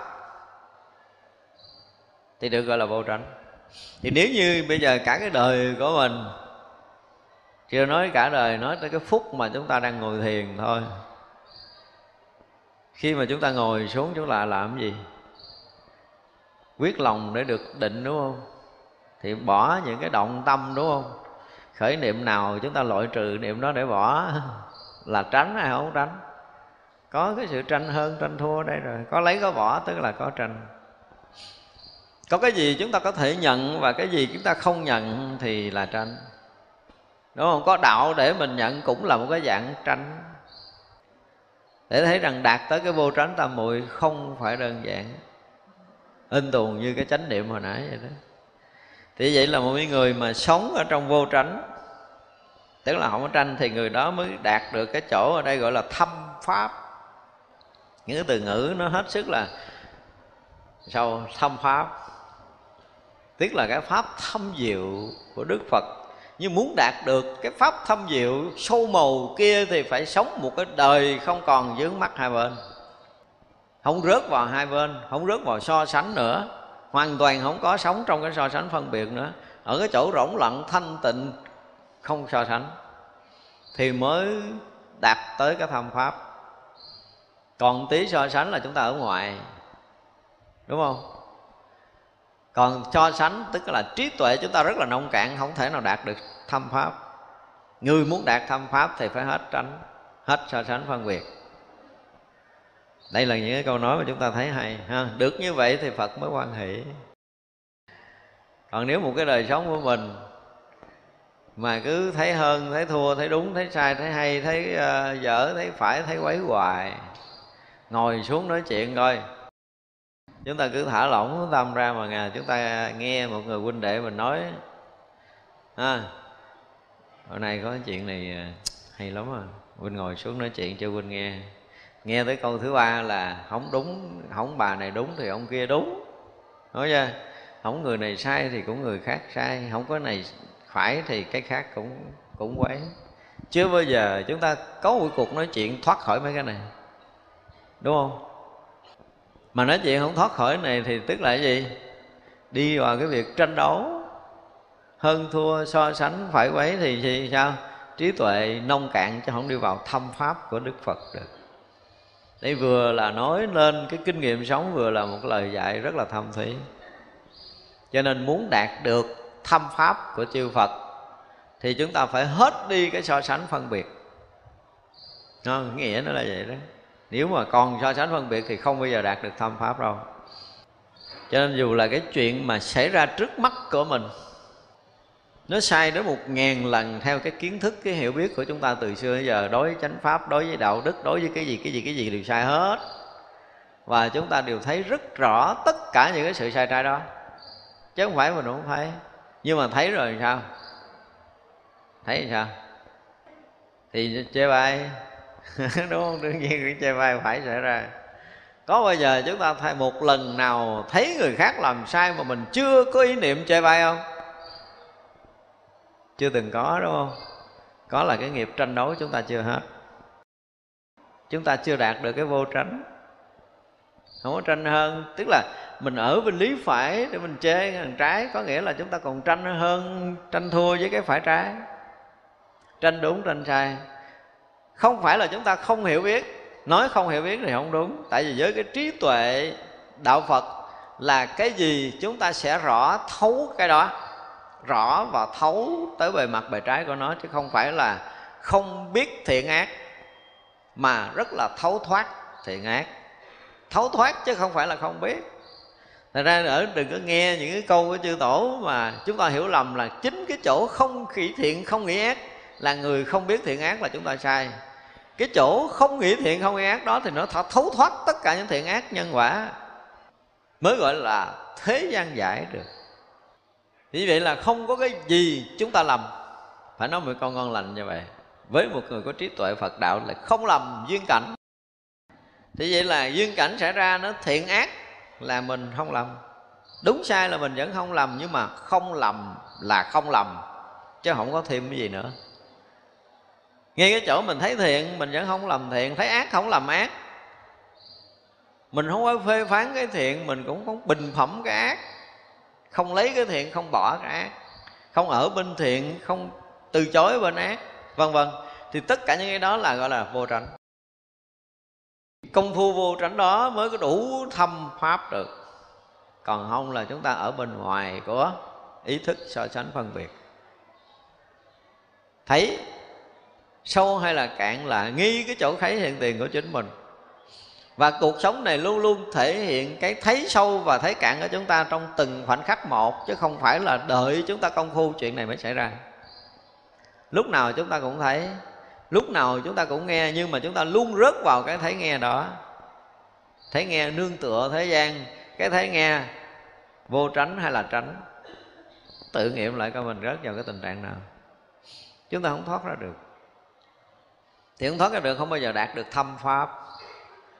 Ha, một cái câu nói rất là thường nhưng mà tu á, thì phải mất vài ngàn kiếp mới đạt được. Không thường đâu. Đến đó thì phật hoan hỷ. Phật hoan hỷ rồi bền tinh tấn. Chúng ta dùng cái từ là tinh tấn nghĩa gì đó? Bền. Ở đây dùng cái từ là bền có nghĩa là kiên cố có nghĩa là không lui sụp có nghĩa là luôn luôn tiến chứ không có dừng không có tạm dừng không có tạm dừng bất kỳ cái gì. Thì vậy là từ cái lúc mà chúng ta bước vào đạo phật á, mà gọi là bền bỉ kiên cố tu một pháp thôi thì nó cũng khó với mình nữa. Ví dụ nha bây giờ có người nào á, tới cầu pháp cái nó bây giờ ngồi hít thở đếm từ 1 tới 10 cái ờ, dạ cũng tin. Tại lúc đầu tin thầy, nhưng mà rồi cũng làm vô nhập thất, rồi cũng hít ờ, từ một rồi hai hít vô thở ra điểm ba, hít vô thở ra điểm bốn, đến tới mười rồi bỏ. Ngày đầu cái mình thấy cũng được á. Có chỗ để cột tâm nó yên. Ngày thứ hai thấy nó cũng được á, ngày thứ ba thấy mình cũng chứng rồi. Chứng đạo rồi mắc gì phải ngồi để hít từ một tới mười hoài trời ông thầy này ông dạy thấp quá, mình sẽ tu pháp khác hay hơn đúng không? Ba bữa là trứng à. Có khi 15 phút mình trứng luôn nữa. Có nhiều người tu vậy đó. Họ đâu có thấy được cái giá trị thật. Phải nói là khi một cái công phu của một vị thầy đưa ra, dù là cái đó rất là đơn giản, mà càng đơn giản chừng nào thì càng thâm sâu chừng đó. Tại vì chính cái đơn giản để cho mình hiểu được cái vô tránh như nãy giờ mình nói. Nhưng mình vẫn còn tránh, có nghĩa là mình thấy cái kia cao, thấy cái này thấp là mình còn tranh và cái tâm tranh đó là không bao giờ đạt được thâm pháp. Mình dám sống một cách bình dị bình thường dung dị tự nhiên như nhiên để mình không rớt vào tranh đấu. Hai bên không rớt vào cao thấp thì mình mới đạt được thâm pháp. Cái quán sổ tức á, từ xưa giờ chúng tôi nói là chưa có người nào bước qua khỏi ngưỡng cửa này được gọi là chứng sổ tức là tôi chưa từng thấy. Sổ tức phải chứng chứ tôi hỏi rất là nhiều người tu sổ tức. Hỏi một câu là chứng sổ tức chưa? Là người ta ngỡ ngàng, tức điếm không có lộn, điếm không quên. Con ngồi cả ngày, con hít thở, con điếm cũng không bao giờ quên lần nào. Như vậy vẫn chưa chứng đâu. Không quên không có nghĩa là chứng. Có nghĩa là bây giờ thực hiện đúng cái lời của thầy dạy, đếm từ 1 tới 10 rồi bỏ từ 1 10 bỏ là không bao giờ lộn. Suốt một tiếng đồng hồ người thiền không lộn, không bao giờ quên. Và cứ từ 1 tới 10 rất là tỉnh táo, rất là sáng suốt, không bao giờ lầm lẫn bất kỳ một cái nhịp đếm nào cả. Nhưng vậy vẫn chưa chứng đâu. Chứng sở tức là một tầng khác. Không có nói tới cái chuyện lộn và quên nữa. Ai đã từng kinh nghiệm đếm sổ tức? Thì chúng ta thấy là một pháp môn rất là bình thường. Mà từ trước giờ chúng tôi nói là nếu như tất cả những người đã tu lộn pháp, tức là đã sử dụng những công phu mà nó không phù hợp với chánh pháp, thậm chí cả tu những cái pháp gì đó mà có chứng, có đắc rồi, bây giờ muốn bỏ là phải trở lại sổ tức mới có thể bỏ được. Cái năng lực của sổ tức kinh khủng đến độ là nó sẽ xóa sạch những cái chấp trước của mình trong công phu hoặc là sở chứng, sở đắc trước của mình luôn. Không đơn giản đâu và như vậy là sau một cái giai đoạn mà chúng ta tu, mà chúng ta đếm sổ tức mà nó thuần thục từ ngày này qua tới ngày kia rồi á, quý vị sẽ thấy rằng là tự nhiên sở chứng, sở đắc cũ nó mất hết, mình trở thành người bình thường cái đó. Hay vậy chúng ta sẽ trở thành người bình thường trở lại do sở, nhờ sổ tức. Có rất là nhiều người sử dụng những pháp tu khác, chúng tôi thử thành công. Nhưng mà trở lại người bình thường rồi thì bắt đầu đi sâu vô sổ tức nữa để chúng ta chứng sổ tức. Nghe sổ tức chứng thì nghe lạ đúng, nhưng mà không chứng là không được phải chứng quý vị sẽ thấy rằng á, khi mình hít vô, thở ra mới lúc đầu thì nó loạn, sau từ từ nó yên, sau từ từ nó rất là thanh tịnh. Thử đi, quý vị sẽ thấy rằng rất là thanh tịnh khi chúng ta đếm tiếng đếm. Rồi từ cái đếm mà thôi cho tới chúng ta sẽ đếm rất là tế rất là nhẹ hết vào. Bắt đầu nó rất là chậm, thở ra nó rất là chậm mới đếm được tiếng một hít vào rất là chậm, rất là thanh tịnh, thở ra chúng ta đếm hai, ví dụ vậy. Trải qua một cái giai đoạn dài thanh tịnh đó, mà không hề có động niệm, không hề có động tâm, không hề có loạn, chỉ duy nhất còn con số điểm mà thôi. Và tâm rất là thanh tịnh, rỗng lặng. Có mấy người tới đây chưa? Còn chưa nữa chứ đừng có nói. Và còn phải bước qua một bước nữa là gì? Cái số này bỗng dưng nó nặng như cái núi tu di đè mình vậy đó. Mặc dầu hồi trước tới giờ đi, tới đây nó rất là thanh tịnh, và quá thanh tịnh trong cái số điểm từ trước tới giờ. Nhưng tới một cái ngày nó thành núi đè mình, dù là con số một, thì lúc đó là tới cái ngưỡng của sổ tức rồi đó. Thì bây giờ lúc này chỉ còn là thở chứ không còn là số nữa, mới bước qua tùy tức nhưng mà kinh khủng đã trải qua giai đoạn thanh tịnh, nên chứ chưa qua giai đoạn thanh tịnh là chưa phải đâu á. Nên nhớ điều này là chưa trải qua giai đoạn thanh tịnh là chưa chứng tới sổ tức bất kỳ chứng cái gì cũng phải trải qua giai đoạn thanh tịnh. Nếu sổ tức mà không quên, không lộn, dù 5 năm 10 năm vẫn phải đếm tiếp đi. Đừng bao giờ bỏ qua, thì cái đó gọi là gì đó? Tinh tấn, không phải là tinh tấn kiên cố á. Thì như vậy là chúng ta thấy rằng á, khi mà không quên không lộn một vài ngày người ta chứng liền à. Kỳ đó, mấy người tu nôn nóng chứng đắc quá trời đấy. Cho tới những cái pháp rất bình thường chúng tôi nói là những cái pháp rất bình thường, tôi chờ đợi một người mà thực sự họ tu và họ chấp nhận cái chuyện bình thường thật là bình thường trong công phu để ví dụ như tôi nói là nhập thất 3 tháng nay là vô đó làm ơn làm phước đếm sổ tức giùm tôi thôi. Thì ba tháng ra chỉ chuyên nói chuyện về sổ tức cho tôi. Đừng nói chuyện là cái cảnh giới này cảnh giới kia. Quý vị không có chịu bình thường. Chứ bình thường là à, ông thầy chỉ là điều hòa hơi thở thì nguyên tháng này tôi chỉ biết điều hòa hơi thở và lúc này lúc này điều hòa như thế này thì tâm nó làm sao hơi thở nó dài hoặc nó ngắn tâm động nhiều thì hơi thở làm sao trong động ít thì hơi thở làm sao, cái điều hòa, cái khoảng nào bị ngắt, cái khoảng nào bị hở, gì gì đó chỉ chuyên nói cái chuyện điều hòa thôi, nhưng mà có mấy người kiên cố để tinh tấn này đâu. Không có không chịu làm vậy lại ông thầy vậy vậy lâu lắm để tôi chứng cái đã. Tôi chứng cái gì đó đã. Chứ đâu có chịu bước những cái bước mà gọi là tinh tấn cơ. Quan nghĩ rồi, tinh tấn bền, không có không có bền cái bền bỉ chúng ta không có, cho nên chúng ta không đạt được cái gì hết trơn á. Đây những cái kinh nghiệm tu tập á, mà mình cũng muốn người ta tự phải thấy ra được cái điều này. Phải bền bỉ, phải kiên nhẫn, kiên trì, và chỉ làm chuyện rất là bình thường, là hít thở thôi. Mà đối với đạo phật, cái gì mà càng bình thường thì cái đó là càng sâu nhưng mà đâu ai chịu lắng tâm tới chỗ bình thường để đạt cái chỗ thâm pháp. Chúng ta muốn có cái gì gọi là phi thường sau ba bốn ngày tu của mình. Năm bảy ngày tu của mình là chúng ta phải có một cái gì đó ghê gốm lắm để mà mình bước ra với một cái khả năng là tu tu kinh khủng lắm rồi. Chứ chưa bao giờ có ai mà có một cái tâm trạng là sau một cái giai đoạn tu tôi trở thành người bình thường quá rồi. Bây giờ tôi trở thành rôm rác rồi ai có mượn cái đầu tôi để ngồi tôi cho ngồi luôn. Tại tôi quá bình thường giống như chiếc ghế giống như cành lá giống như cái cái, cái cọng cây có giống như ngọn cỏ. Chúng ta đâu bây giờ bình thường mình vậy đâu. Thấy chưa? tu thời gian cái bắt đầu mình nở lớn rồi nở lớn rồi tự mình thổi phồng mình lên riết rồi nó thành nguyên một cái núi tu di luôn. Là người ta phải đi xa xa gặp mình là phải né né riêng thôi là mình cọ một cái đau đớn lắm. Khó lắm. Thế ngay từ bữa đầu chúng ta học pháp. Tôi hay nói hoài đúng không? Tôi học pháp là để quý vị trở thành người bình thường. Đương nhiên những cái chỗ lý luận sâu trong kinh điển như kinh điển này thì đương chúng ta phải nói tới. Nhưng có những cái mà trở thành bình thường là chúng ta cũng phải trở thành bình thường. Có nghĩa là mình sẵn sàng lên tới trời xanh và chúng ta sẵn sàng xuống tới dũng bùn. Thì đó mới là người bình thường. Ngỡ lưng lửng là không phải bình thường. Lửng bình thường.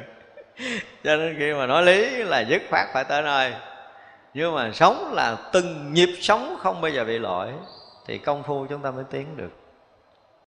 Có những cái mà chúng ta chỉ, ông thầy kia bước là chúng ta bước đừng có cái tâm đưa vô đây, đừng có gì này nãy là đừng có tâm tranh đấu.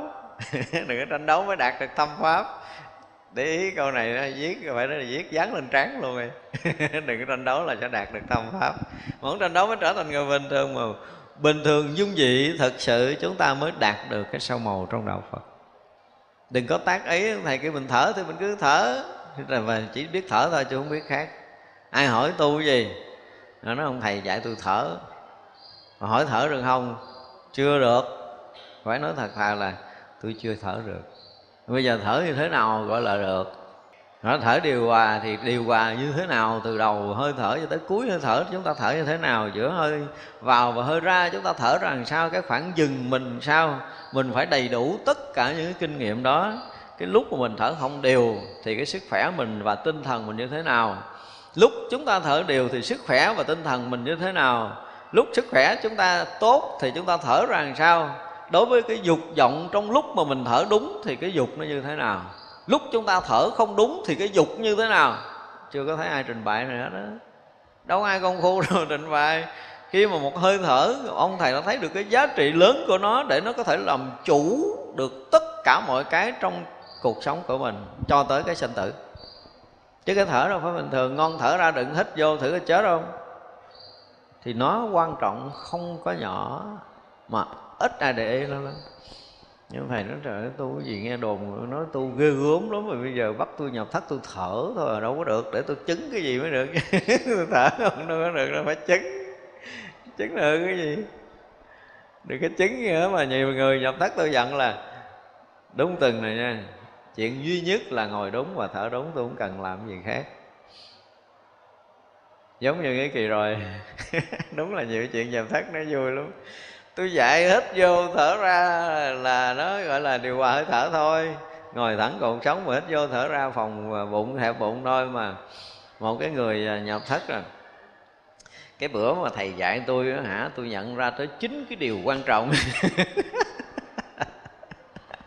cái điều thứ nhất điều thứ hai là giống như nghị định nghị quyết vậy đó trời đất ơi. Nó dạy tu mà nói chính cái nghị quyết quan trọng rồi ổn đây đúng là thiệt á. Công phu người ta chỉ, chỉ đơn giản là thở à.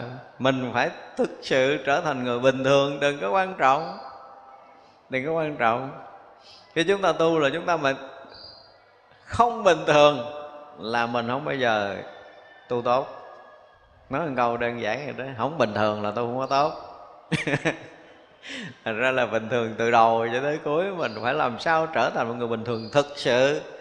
Và hết sức dung dị, hết sức tự nhiên, hết sức nhẹ nhàng là bắt đầu chúng ta có được thâm pháp. Còn bất thường là không được đâu tu hành phước trí trợ đạo pháp. Cái này tôi thấy từng câu, không câu nào, một câu chúng ta có thể giảng tới 8 ngày. Nó mới hết. Những cái câu nói là tóm kết tuyệt tuyệt diệu tức là gì? Tu mà có phước và có trí thì mới trợ được phật pháp. Còn không phước, không trí lấy gì để trợ? Đúng không? Hiểu cái nghĩa thường đi. Bây giờ mình nói mình muốn ủng hộ tam bảo mình không có phước thì mình lấy gì mình ủng hộ?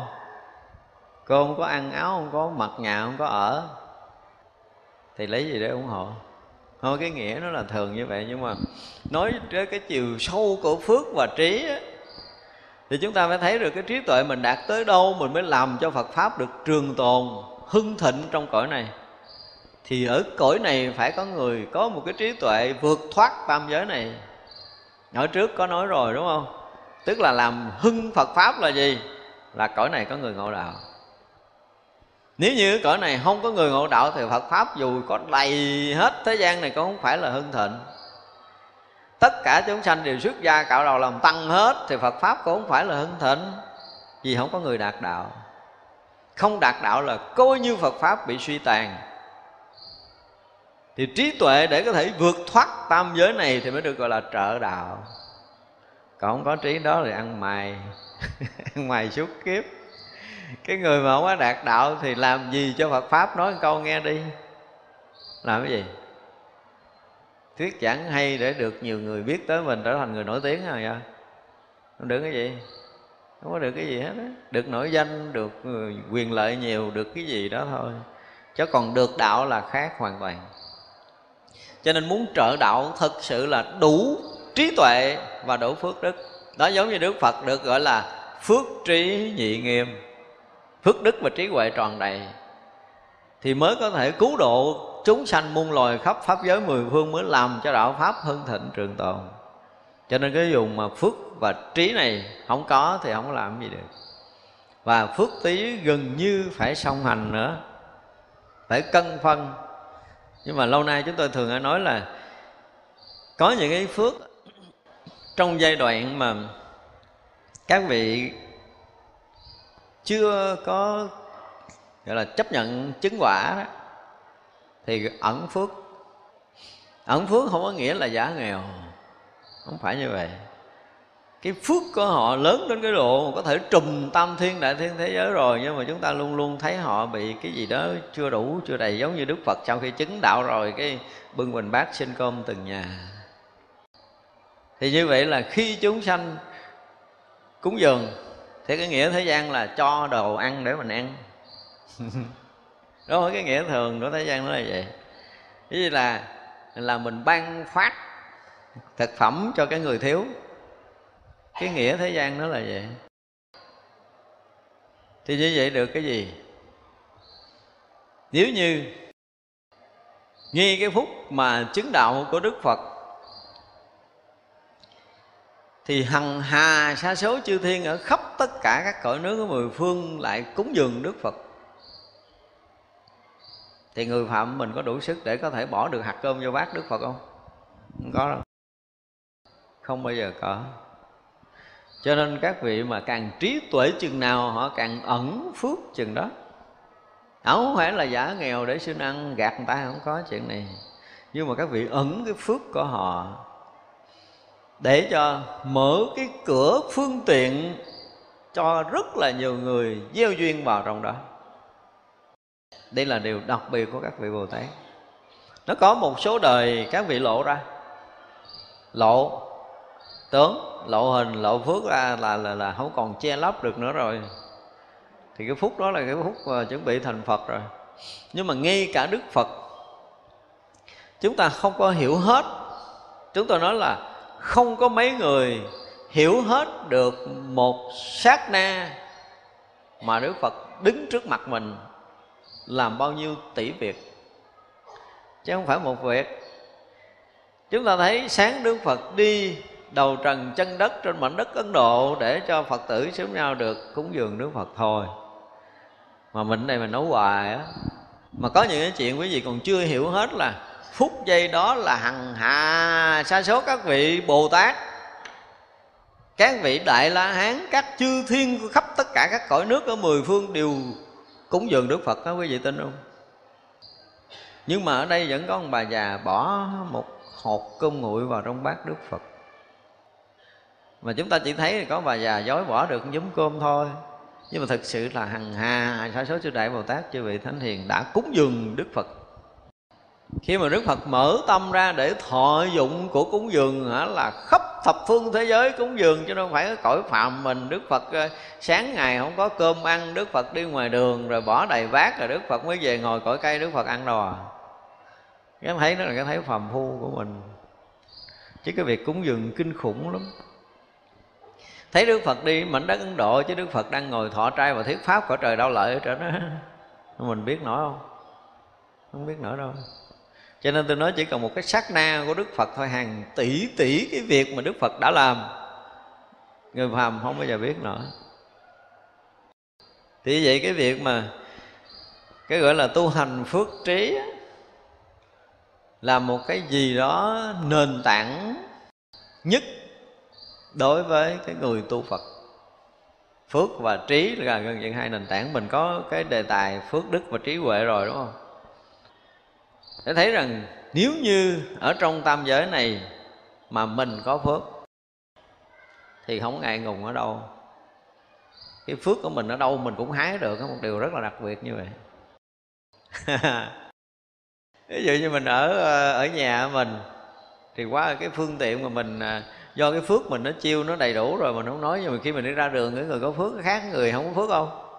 Khác chỗ ăn, chỗ ở, rồi à, người quen, cái người tiếp xúc với mình, vân vân, cái người lo lắng, phụng sự mình. Một cái người có phước là gần như chúng ta đi đâu cũng đều được cái sự lo lắng, phụng sự hết. Còn chúng ta không có phước mà dù có đặt để chúng ta cái vị trí quan trọng là chúng ta ngồi, chúng ta cũng cảm giác nó ngứa ngái nó bực bội, nó khó chịu, nó bức bách. Chứ không thể ngồi yên trên chiếc ghế sang trọng được. Không có đơn giản đâu cái phước nó tự chiêu với tất cả mọi sinh hoạt đời sống của mình trong tất cả các cõi nước ở mười phương này. Có một điều rất là lạ đó mà chúng ta phải biết để mà mình gieo trồng. Cõi nào mình có thể sử dụng cái phước mình được hết chứ không phải cõi người mình làm phước cõi người nhưng mình lên chỗ trời mình vẫn xài. Thậm chí lên tới cõi chư thánh, chư đại bồ tát mình vẫn xài được. Phước nó là cái gì đó mà chúng ta đã gieo trồng rồi, nảy nở muôn vạn kiếp cho tới ngày thành phật. Cho nên làm cái gì làm, nhưng mà đừng có làm biến làm phước dùng cái. Làm biến cái gì cũng được, nhưng mà làm phước thì đừng có làm biến thì đó là tất cả những cái gọi là gì? Gọi là thảm nhung là những cái hoa trái lành sắp trổ trên con đường đi đến giác ngộ giải thoát cho chúng ta thọ dụng. Không có đơn giản đâu. Cho nên ai một ngày mà làm biến làm việc lợi lạc cho người khác thì người đó tự sao? Tự khu biệt, tự bóp chết cái phước lành của mình.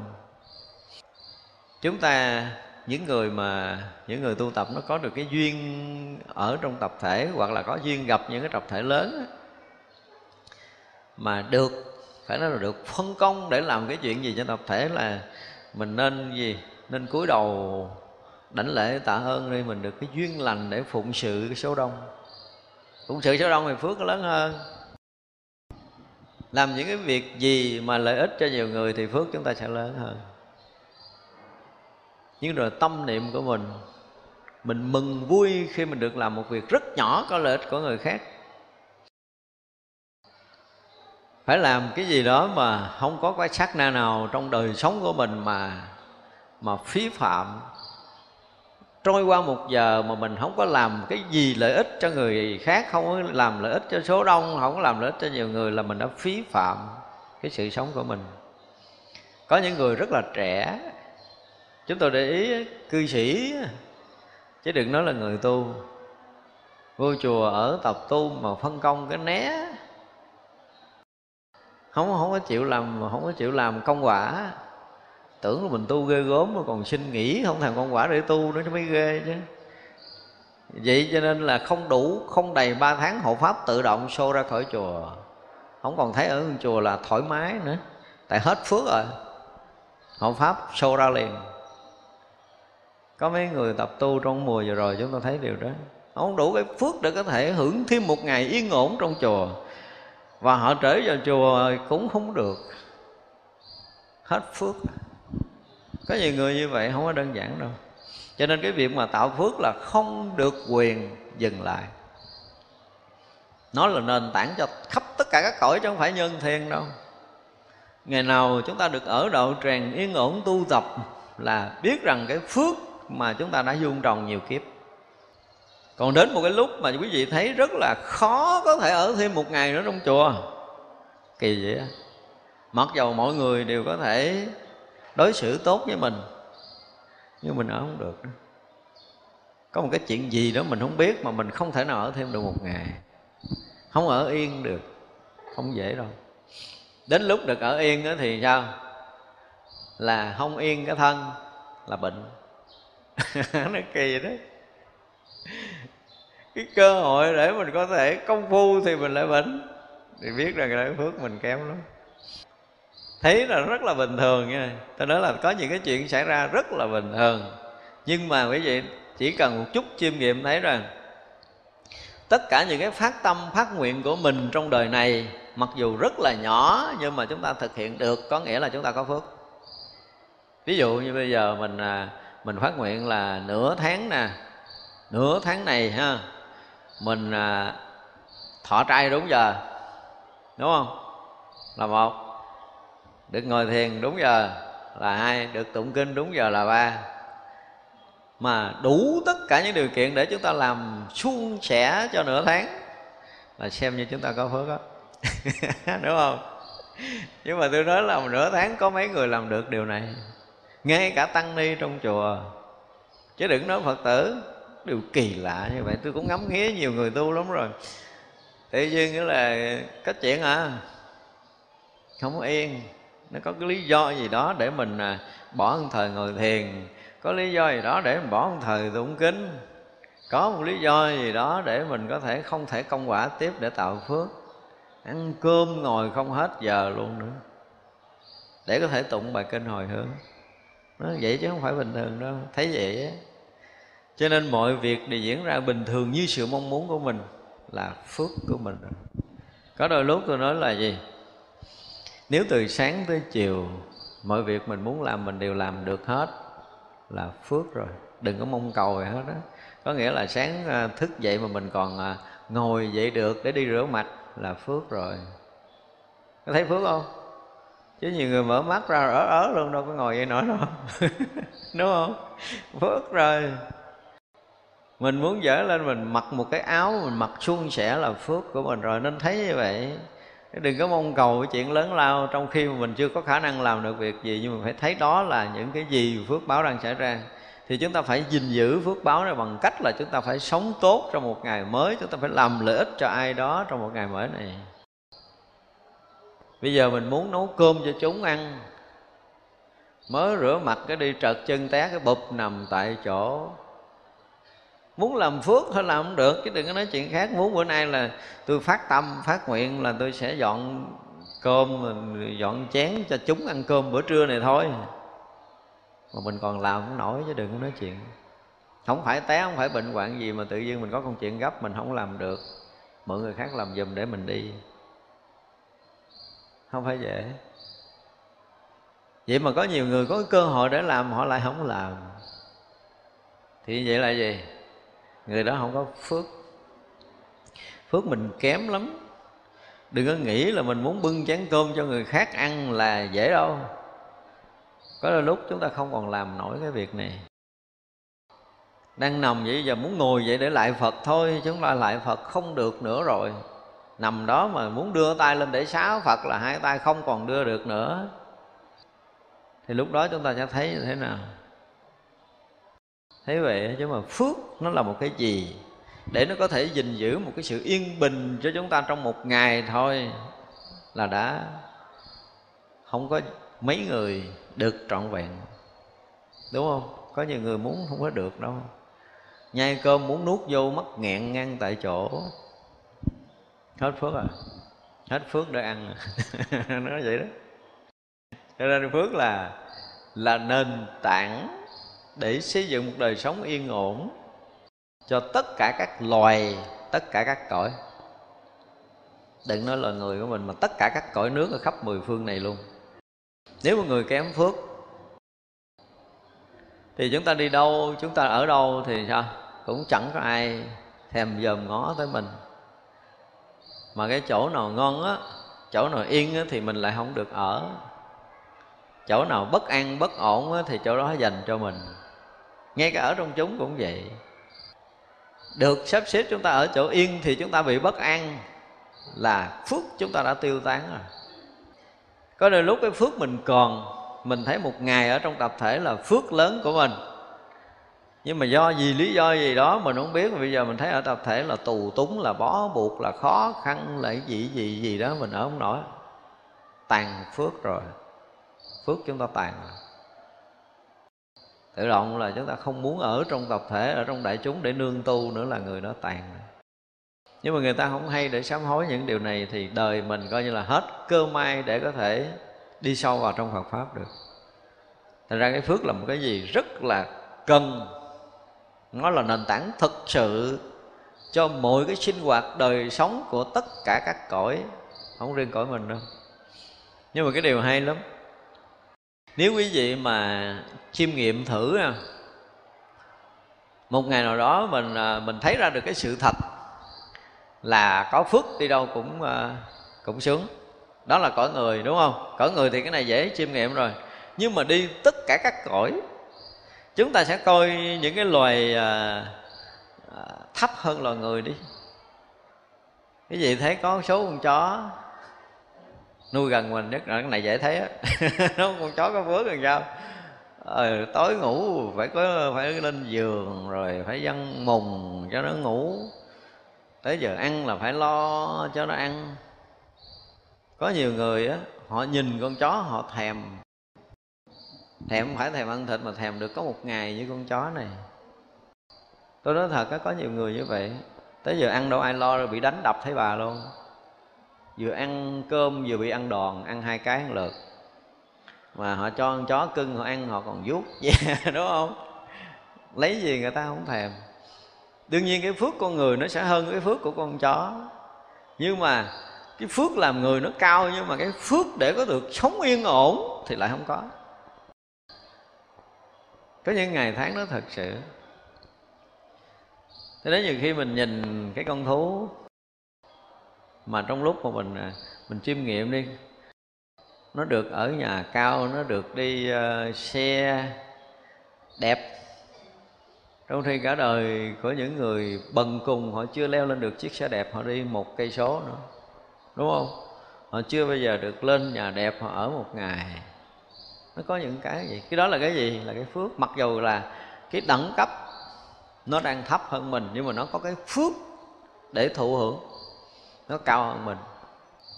Và đó là sự thật. Rồi còn một số nước văn minh rồi nó có những cái đạo luật cho thú rồi tùm lum tà la nữa. Đó, đập thú đánh thú hay là gì còn bị tù nữa tùm lum đó. đó những cái mà để chúng ta thấy rằng là cái phước lạ lắm ở cõi nào ở loài nào có phước thì tự động đời sống nó sẽ khác. Dù là cái thời biến loạn. Chúng ta lớn rồi, cũng có một số người đã trải qua cái thời điểm chiến tranh rồi, đúng không? Nhưng mà cái thời điểm biến loạn của chiến tranh, nếu người có phước thì sao? Họ cũng được cái sự gìn giữ bảo bọc kỳ lắm. Để họ không bị không bị vướng vào bên đau đạn lửa. Ngộ lắm. Chiến tranh gần tới nhà mình cứ tự nhiên hết rồi. Nó ngày để nó cái người có phước, nó có những cái vậy lạ lắm cho nên những cái bất an, những cái bất ổn trong cuộc sống của mình là gì? Phước của mình kém. Tại vì hồi trước mình nói là cái phước mình có là đồng loại sẽ chấp nhận và thương yêu mình cái đã đó là cái phước, cái nền tảng đó. Nếu mình đi đâu, ở đâu làm cái gì mà đồng loại không chấp nhận và không ủng hộ thì biết rằng cái gì? Mình kém phước quá rồi. Đây là cái phước nền tảng chưa nói tới cái chuyện tiền bạc, vật chất khác. Để ý đi ví dụ như bây giờ có một cái người nào ở đâu đó đến gặp mình nói với mình là chị ơi tôi muốn uh, cất cái chùa lớn nhất nước Việt Nam này chị ủng hộ tôi. Quý vị tin không? Dám đưa tiền không? Nó phát tâm lớn như vậy nó cất một cái chùa bự nhất nước Việt Nam luôn nhưng mình nó không dám đưa tiền. Tại vì sao vậy?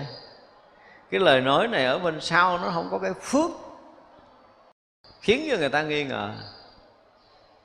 Nhưng mà bây giờ người cúng họ họ, họ đang xây chùa họ không thèm nói câu nào hết nó không thèm xin ai hết. Nhưng mà mình thấy tự động mình động lòng mình cúng dường. Thì vì người đang có phước hơn không cần nói cho người ta vẫn cúng ví dụ vậy.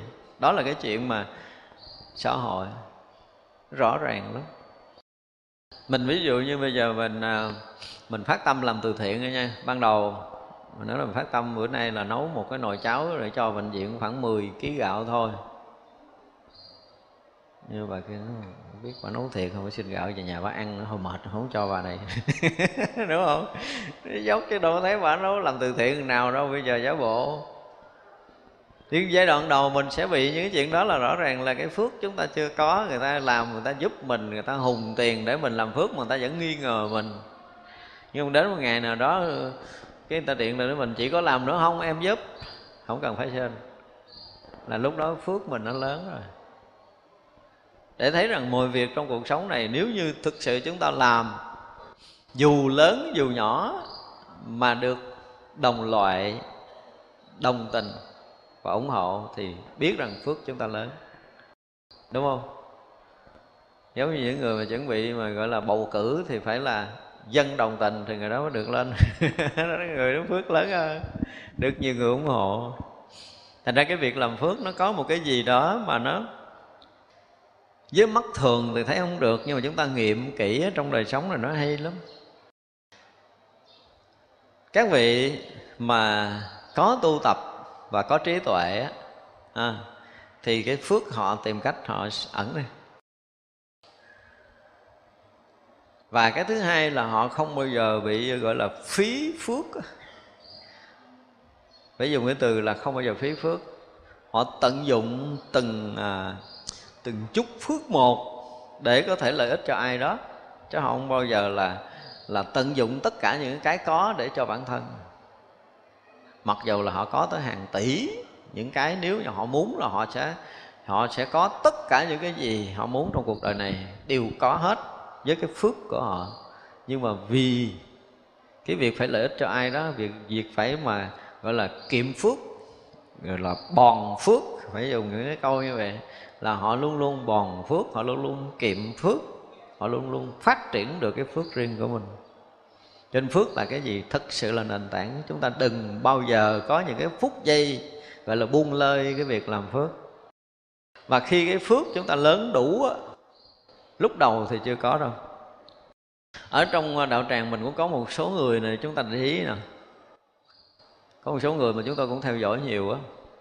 Số phật tử, tăng ni cũng vậy. Có những người giai đoạn đầu à, đơn giản là nghe pháp, tôi không có hiểu gì hết á. Không phải nghe nhiều lần được hiểu đâu. Có những người nghe 5 năm 7 năm, tôi thấy họ cũng trơ trơ đó. Nhưng rồi một lúc họ lo cho tam bảo bằng tất cả cái đang có của mình họ cúng dường, họ làm phước, họ công quả, họ làm đủ hết tất cả mọi cái. Cái tự nhiên ngày đó họ nghe lại những bài pháp cũ, họ hiểu hơn. Họ hiểu hơn. Họ hiểu nhiều, hiểu sâu. Và họ càng làm phước thì cái trí của họ lại tương ưng với cái phước họ đang làm. Cho nên đến một cái lúc mà, đến lúc như đức phật là phước trí nhị nghiêm, phước đức và trí huệ tròn đầy. Vì vậy đừng có nói tôi tu thiền là tôi không làm phước là tôi sai. Không có tu cái gì mà có thể kém phước được hết. Càng tu đúng chừng nào thì cái phước càng lớn chừng đó. Chúng ta nên biết điều này. Thành ra trong cuộc sống mà chúng ta thấy á, kể từ khi chúng ta gặp chánh pháp gặp tam bảo rồi thì chúng ta thấy mọi điều nó thuận lợi với mình đúng không? Ngay cả cái việc làm ăn kinh tế nó cũng thuận rồi. hồi xưa kiếm đồng cực chết giờ kiếm trăm đồng cũng nhẹ tưng à. Có nghĩa là gì? Phước chúng ta đang tăng. Thì phước răng là cái đời sống vật chất nó sẽ thuận. Đó cũng là một cái chuyện của phước nữa. Tự đâu? Mình không biết làm ăn, có người lại chỉ cách để cho mình làm ăn. Mình không biết cách hái ra tiền, có người họ dạy mình. Không phải họ đem tiền họ cho, nhưng mà họ sẽ hướng cho mình đi đúng con đường. Nằm nhà có một cú điện thoại, chị ơi, hùng, tôi mua miếng đất này nha. Cái tự nhiên cũng nổi hứng mua cái có tiền. Ví dụ vậy đó, cái phước họ tới. Cái phước tới là luôn luôn như vậy, phước không tới là mua đất đầu tư chờ tám chục năm sau bán không được, kẹt vốn. Đúng không? Nó là phước của chúng ta. Và tất cả mọi việc trong cuộc sống luôn là như vậy, để chúng ta thấy. Hồi xưa chúng ta nhớ là có một cái người à, trong một cái nhóm à, phật tử, cái thời mà tôi còn đi giảng à, trong giai đoạn chín mấy chín mấy hai ngàn hai ngàn lẻ một. Thế mỗi lần tôi đi giảng thì cô phật tử đó thích đi nghe lắm. Mà ở nhà thì bán đồ, cổ đứng ở cổ bán đồ. Có nói thầy biết không, con ở nhà cũng bán á, mà không đi chùa chừng năm bảy ngày cái tự nhiên cũng bán ế. cái đi chùa con quả vậy ở nhà thì giao cho nhỏ cháu vậy mà nó bán sạch ở nhà. Nó ngồi cái đó là cái quả phước nó trổ liền. Tôi nói là trổ liền vậy không có ngon. Đúng không? Giống như gieo ờ, gieo mà mầm cải thì mấy ngày ăn thì không có nhiều. Làm sao mà phải gieo được cái mầm nào mà không hái liền? Nó phải lớn một đời, hai đời, thậm chí một trăm, hai trăm đời nó trổ thì trở thành cây cổ thụ mà nó đâm trái là là cái như hái không bao giờ hết. Thành ra có những cái mà nhiều cái người Phật tử đi chùa chúng ta chỉ mong cầu là mình à, mua bay bán đắt thôi. Tức là cái gì? Tạo nhân muốn hưởng kết quả liền thì không có lớn. Cho nên càng lúc cái trí tuệ chúng ta càng hiểu sâu á về cái việc như ngay từ đầu nói là phải có trí tuệ giác ngộ thì mới làm cho cái gì? Hưng thịnh cái cái tam bảo, làm cho cái phước chúng ta tụ như cái câu ngay ban đầu. Như là chúng ta sẽ hiểu rất là rõ cái việc mình đang làm, và nhất là trong kênh quan nghiêm này thì nói gì nè? Tất cả các hạnh chúng ta làm, dù nhỏ như một mảnh tơ thì đều cái gì? Đều phải hồi hướng về đạo vô thượng bồ đề. Đợi tới đó nó trổ quả đi. đừng có trổ quả dọc đường, nghe chưa? Nhưng mà thật sự trên cái cái đường đi của mình, làm tất cả các hạnh mà mình đều hồi hồi hướng cho đạo quả vô thượng bồ đề là nó trùm hết tất cả các phước báo ở trong nhân thiên này chứ không phải trong cõi người đâu. Thấy như mình không có nhận, nhưng mà phước tế là cũng không thể từ chối được. Nó có những cái điều rất là lạ như vậy. Có những cái đứa bé sanh ra trong gia đình tỷ phú. Nó có chọn không? Không có có những người sanh ra trong gia đình nghèo cùng, cả đời không đủ cơm ăn, nó có chọn không? Hỏi mày có chọn không, nó sẽ trả lời một câu là ngu ha tôi chọn cái nhà này. Đúng không? Nhưng mà tại vì nó không có phước cho nên nó sanh nhà này, anh kia có phước, anh sanh nhà kia, rõ ràng thôi. Cho nên cái việc mà đi trong sanh tử của chúng ta mà gọi là được thăng hoa hơn là phước chúng ta lớn hơn. Vì vậy mà ở hiện đời này, chúng ta chỉ cần hiểu biết và làm lợi ích cho cuộc sống thôi, bất kể là lợi ích gì. Theo cái khả năng của mình, lúc nào làm được cái gì chúng ta nên làm, đừng có làm biến cái gì mà làm sanh phước là chúng ta sẽ làm, nhưng mà tùy cái gì, cái trình độ trí tuệ của mình á, mình hiểu sâu hay hiểu cạn để mình làm cái việc lớn hay việc nhỏ để gọi là nhóm cái phước của mình nó lớn hay là nhỏ là tùy theo trí tuệ. Ha, cho nên là phước báo là cái gì rất cần cho chúng ta đi trong sanh tử kể từ bây giờ. Và rõ ràng là khi mà chúng ta được được như bây giờ là phải dùng cái từ là chúng ta đã công phu nhiều kiếp lắm rồi không mới có một cái ngày mà chúng ta ngồi yên được trong một đạo tràng nghe chánh pháp. Công phu không có không có nhỏ đâu. Chứ còn ở quý vị thấy đây là cái điều thực tế nhất rồi nha. Như ngày hôm nay thôi. Có những người đi rất xa tới đây. Nhưng mà đi tham quan diễn cảnh không? Bây giờ vô đây ngồi, đúng không? Nhiều lắm chứ không ít số lượng đi tới đây chừng ngàn nhưng mà vô nghe pháp chừng phân nửa còn không mà chấp tay sau đích đi vòng vòng á. Họ không có đủ cái phước để có thể ngồi yên hai tiếng đồng hồ nghe pháp. Đi chùa thì có ở nguyên ngày trong chùa mà nghe pháp thì không có. Rồi chúng ta mới nói thêm là cái phước mình lớn chút nữa thì khi mình nghe một cách rất là nghiêm túc mình hiểu được đạo lý để mình có thể sống được. Nhưng mà cái phước chúng ta nhỏ cái trí chúng ta kém chúng ta ngồi nguyên buổi không hiểu được điều gì. Cuối cùng không biết ông thầy ông giảng gì luôn cũng có. Có quá nhiều ấy.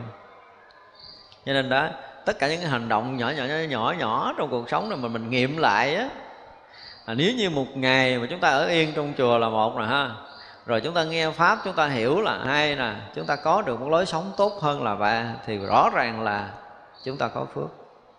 Nhờ cái phước của nhiều kiếp bây giờ nó tụ lại để mình có thể hưởng thêm mình có thể mở thêm cái phước đức và trí tuệ của mình lớn lên thì như vậy là phước và trí là một cái gì đó nền tảng cho tất cả những cái cử chỉ những cái hành động sống của các loài các cõi. Nó chi phối từng chút từng chút từng chút trong đời sống nó thể hiện từng chút chứ không phải nó ẩn. Thành ra mỗi một cái người mà sinh hoạt sống mà mình bình tĩnh một chút á, thì mình thấy là giờ này mình sống nè tiêu phước. Mình hành động này tăng phước nói lời này thêm phước nghĩ cái chuyện kia mất phước thì chúng ta phải đủ trí tuệ mới có thể thấy tới chỗ này. Không đơn giản để mình có thể phát hiện được là suy nghĩ này mất phước nè, đừng có suy nghĩ nữa, lại sám hối đi. Mình nói câu này là mất phước nè, thì đừng có nói nữa. Hành động này là tăng phước của mình nè, đừng có làm nữa. Đó là trí tuệ. Thì vậy là trí tuệ phải có mới có thể bảo bọc và gìn giữ cái phước báo lâu dài. Và đây là cái điều rất cần, chứ không đơn giản, ha. Thôi chắc buổi sáng hôm nay chúng ta học tới đây, chúng ta nghỉ. Chiều học tiếp. Cái gì hồi hướng? Chúng ờ, sanh ờ,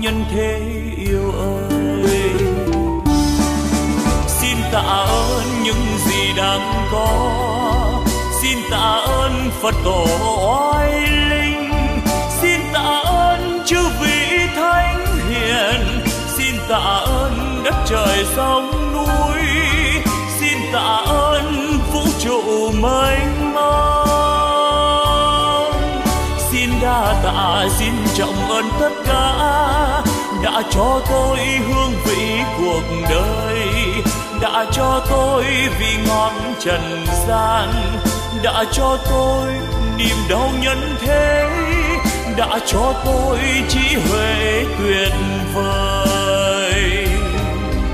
Để bây giờ đạo đời tỏ rằng ánh đạo vang tỏa khắp nhân gian. Ôi cực lạc, ôi niết bàn miên việt ôi thế giới muôn ngàn hoa rộ nở, âm nhạc reo vui khắp chốn trần gian. Nếu ai biết ta bà vui đến thế, đạo diệu màu tỏ dạng nghìn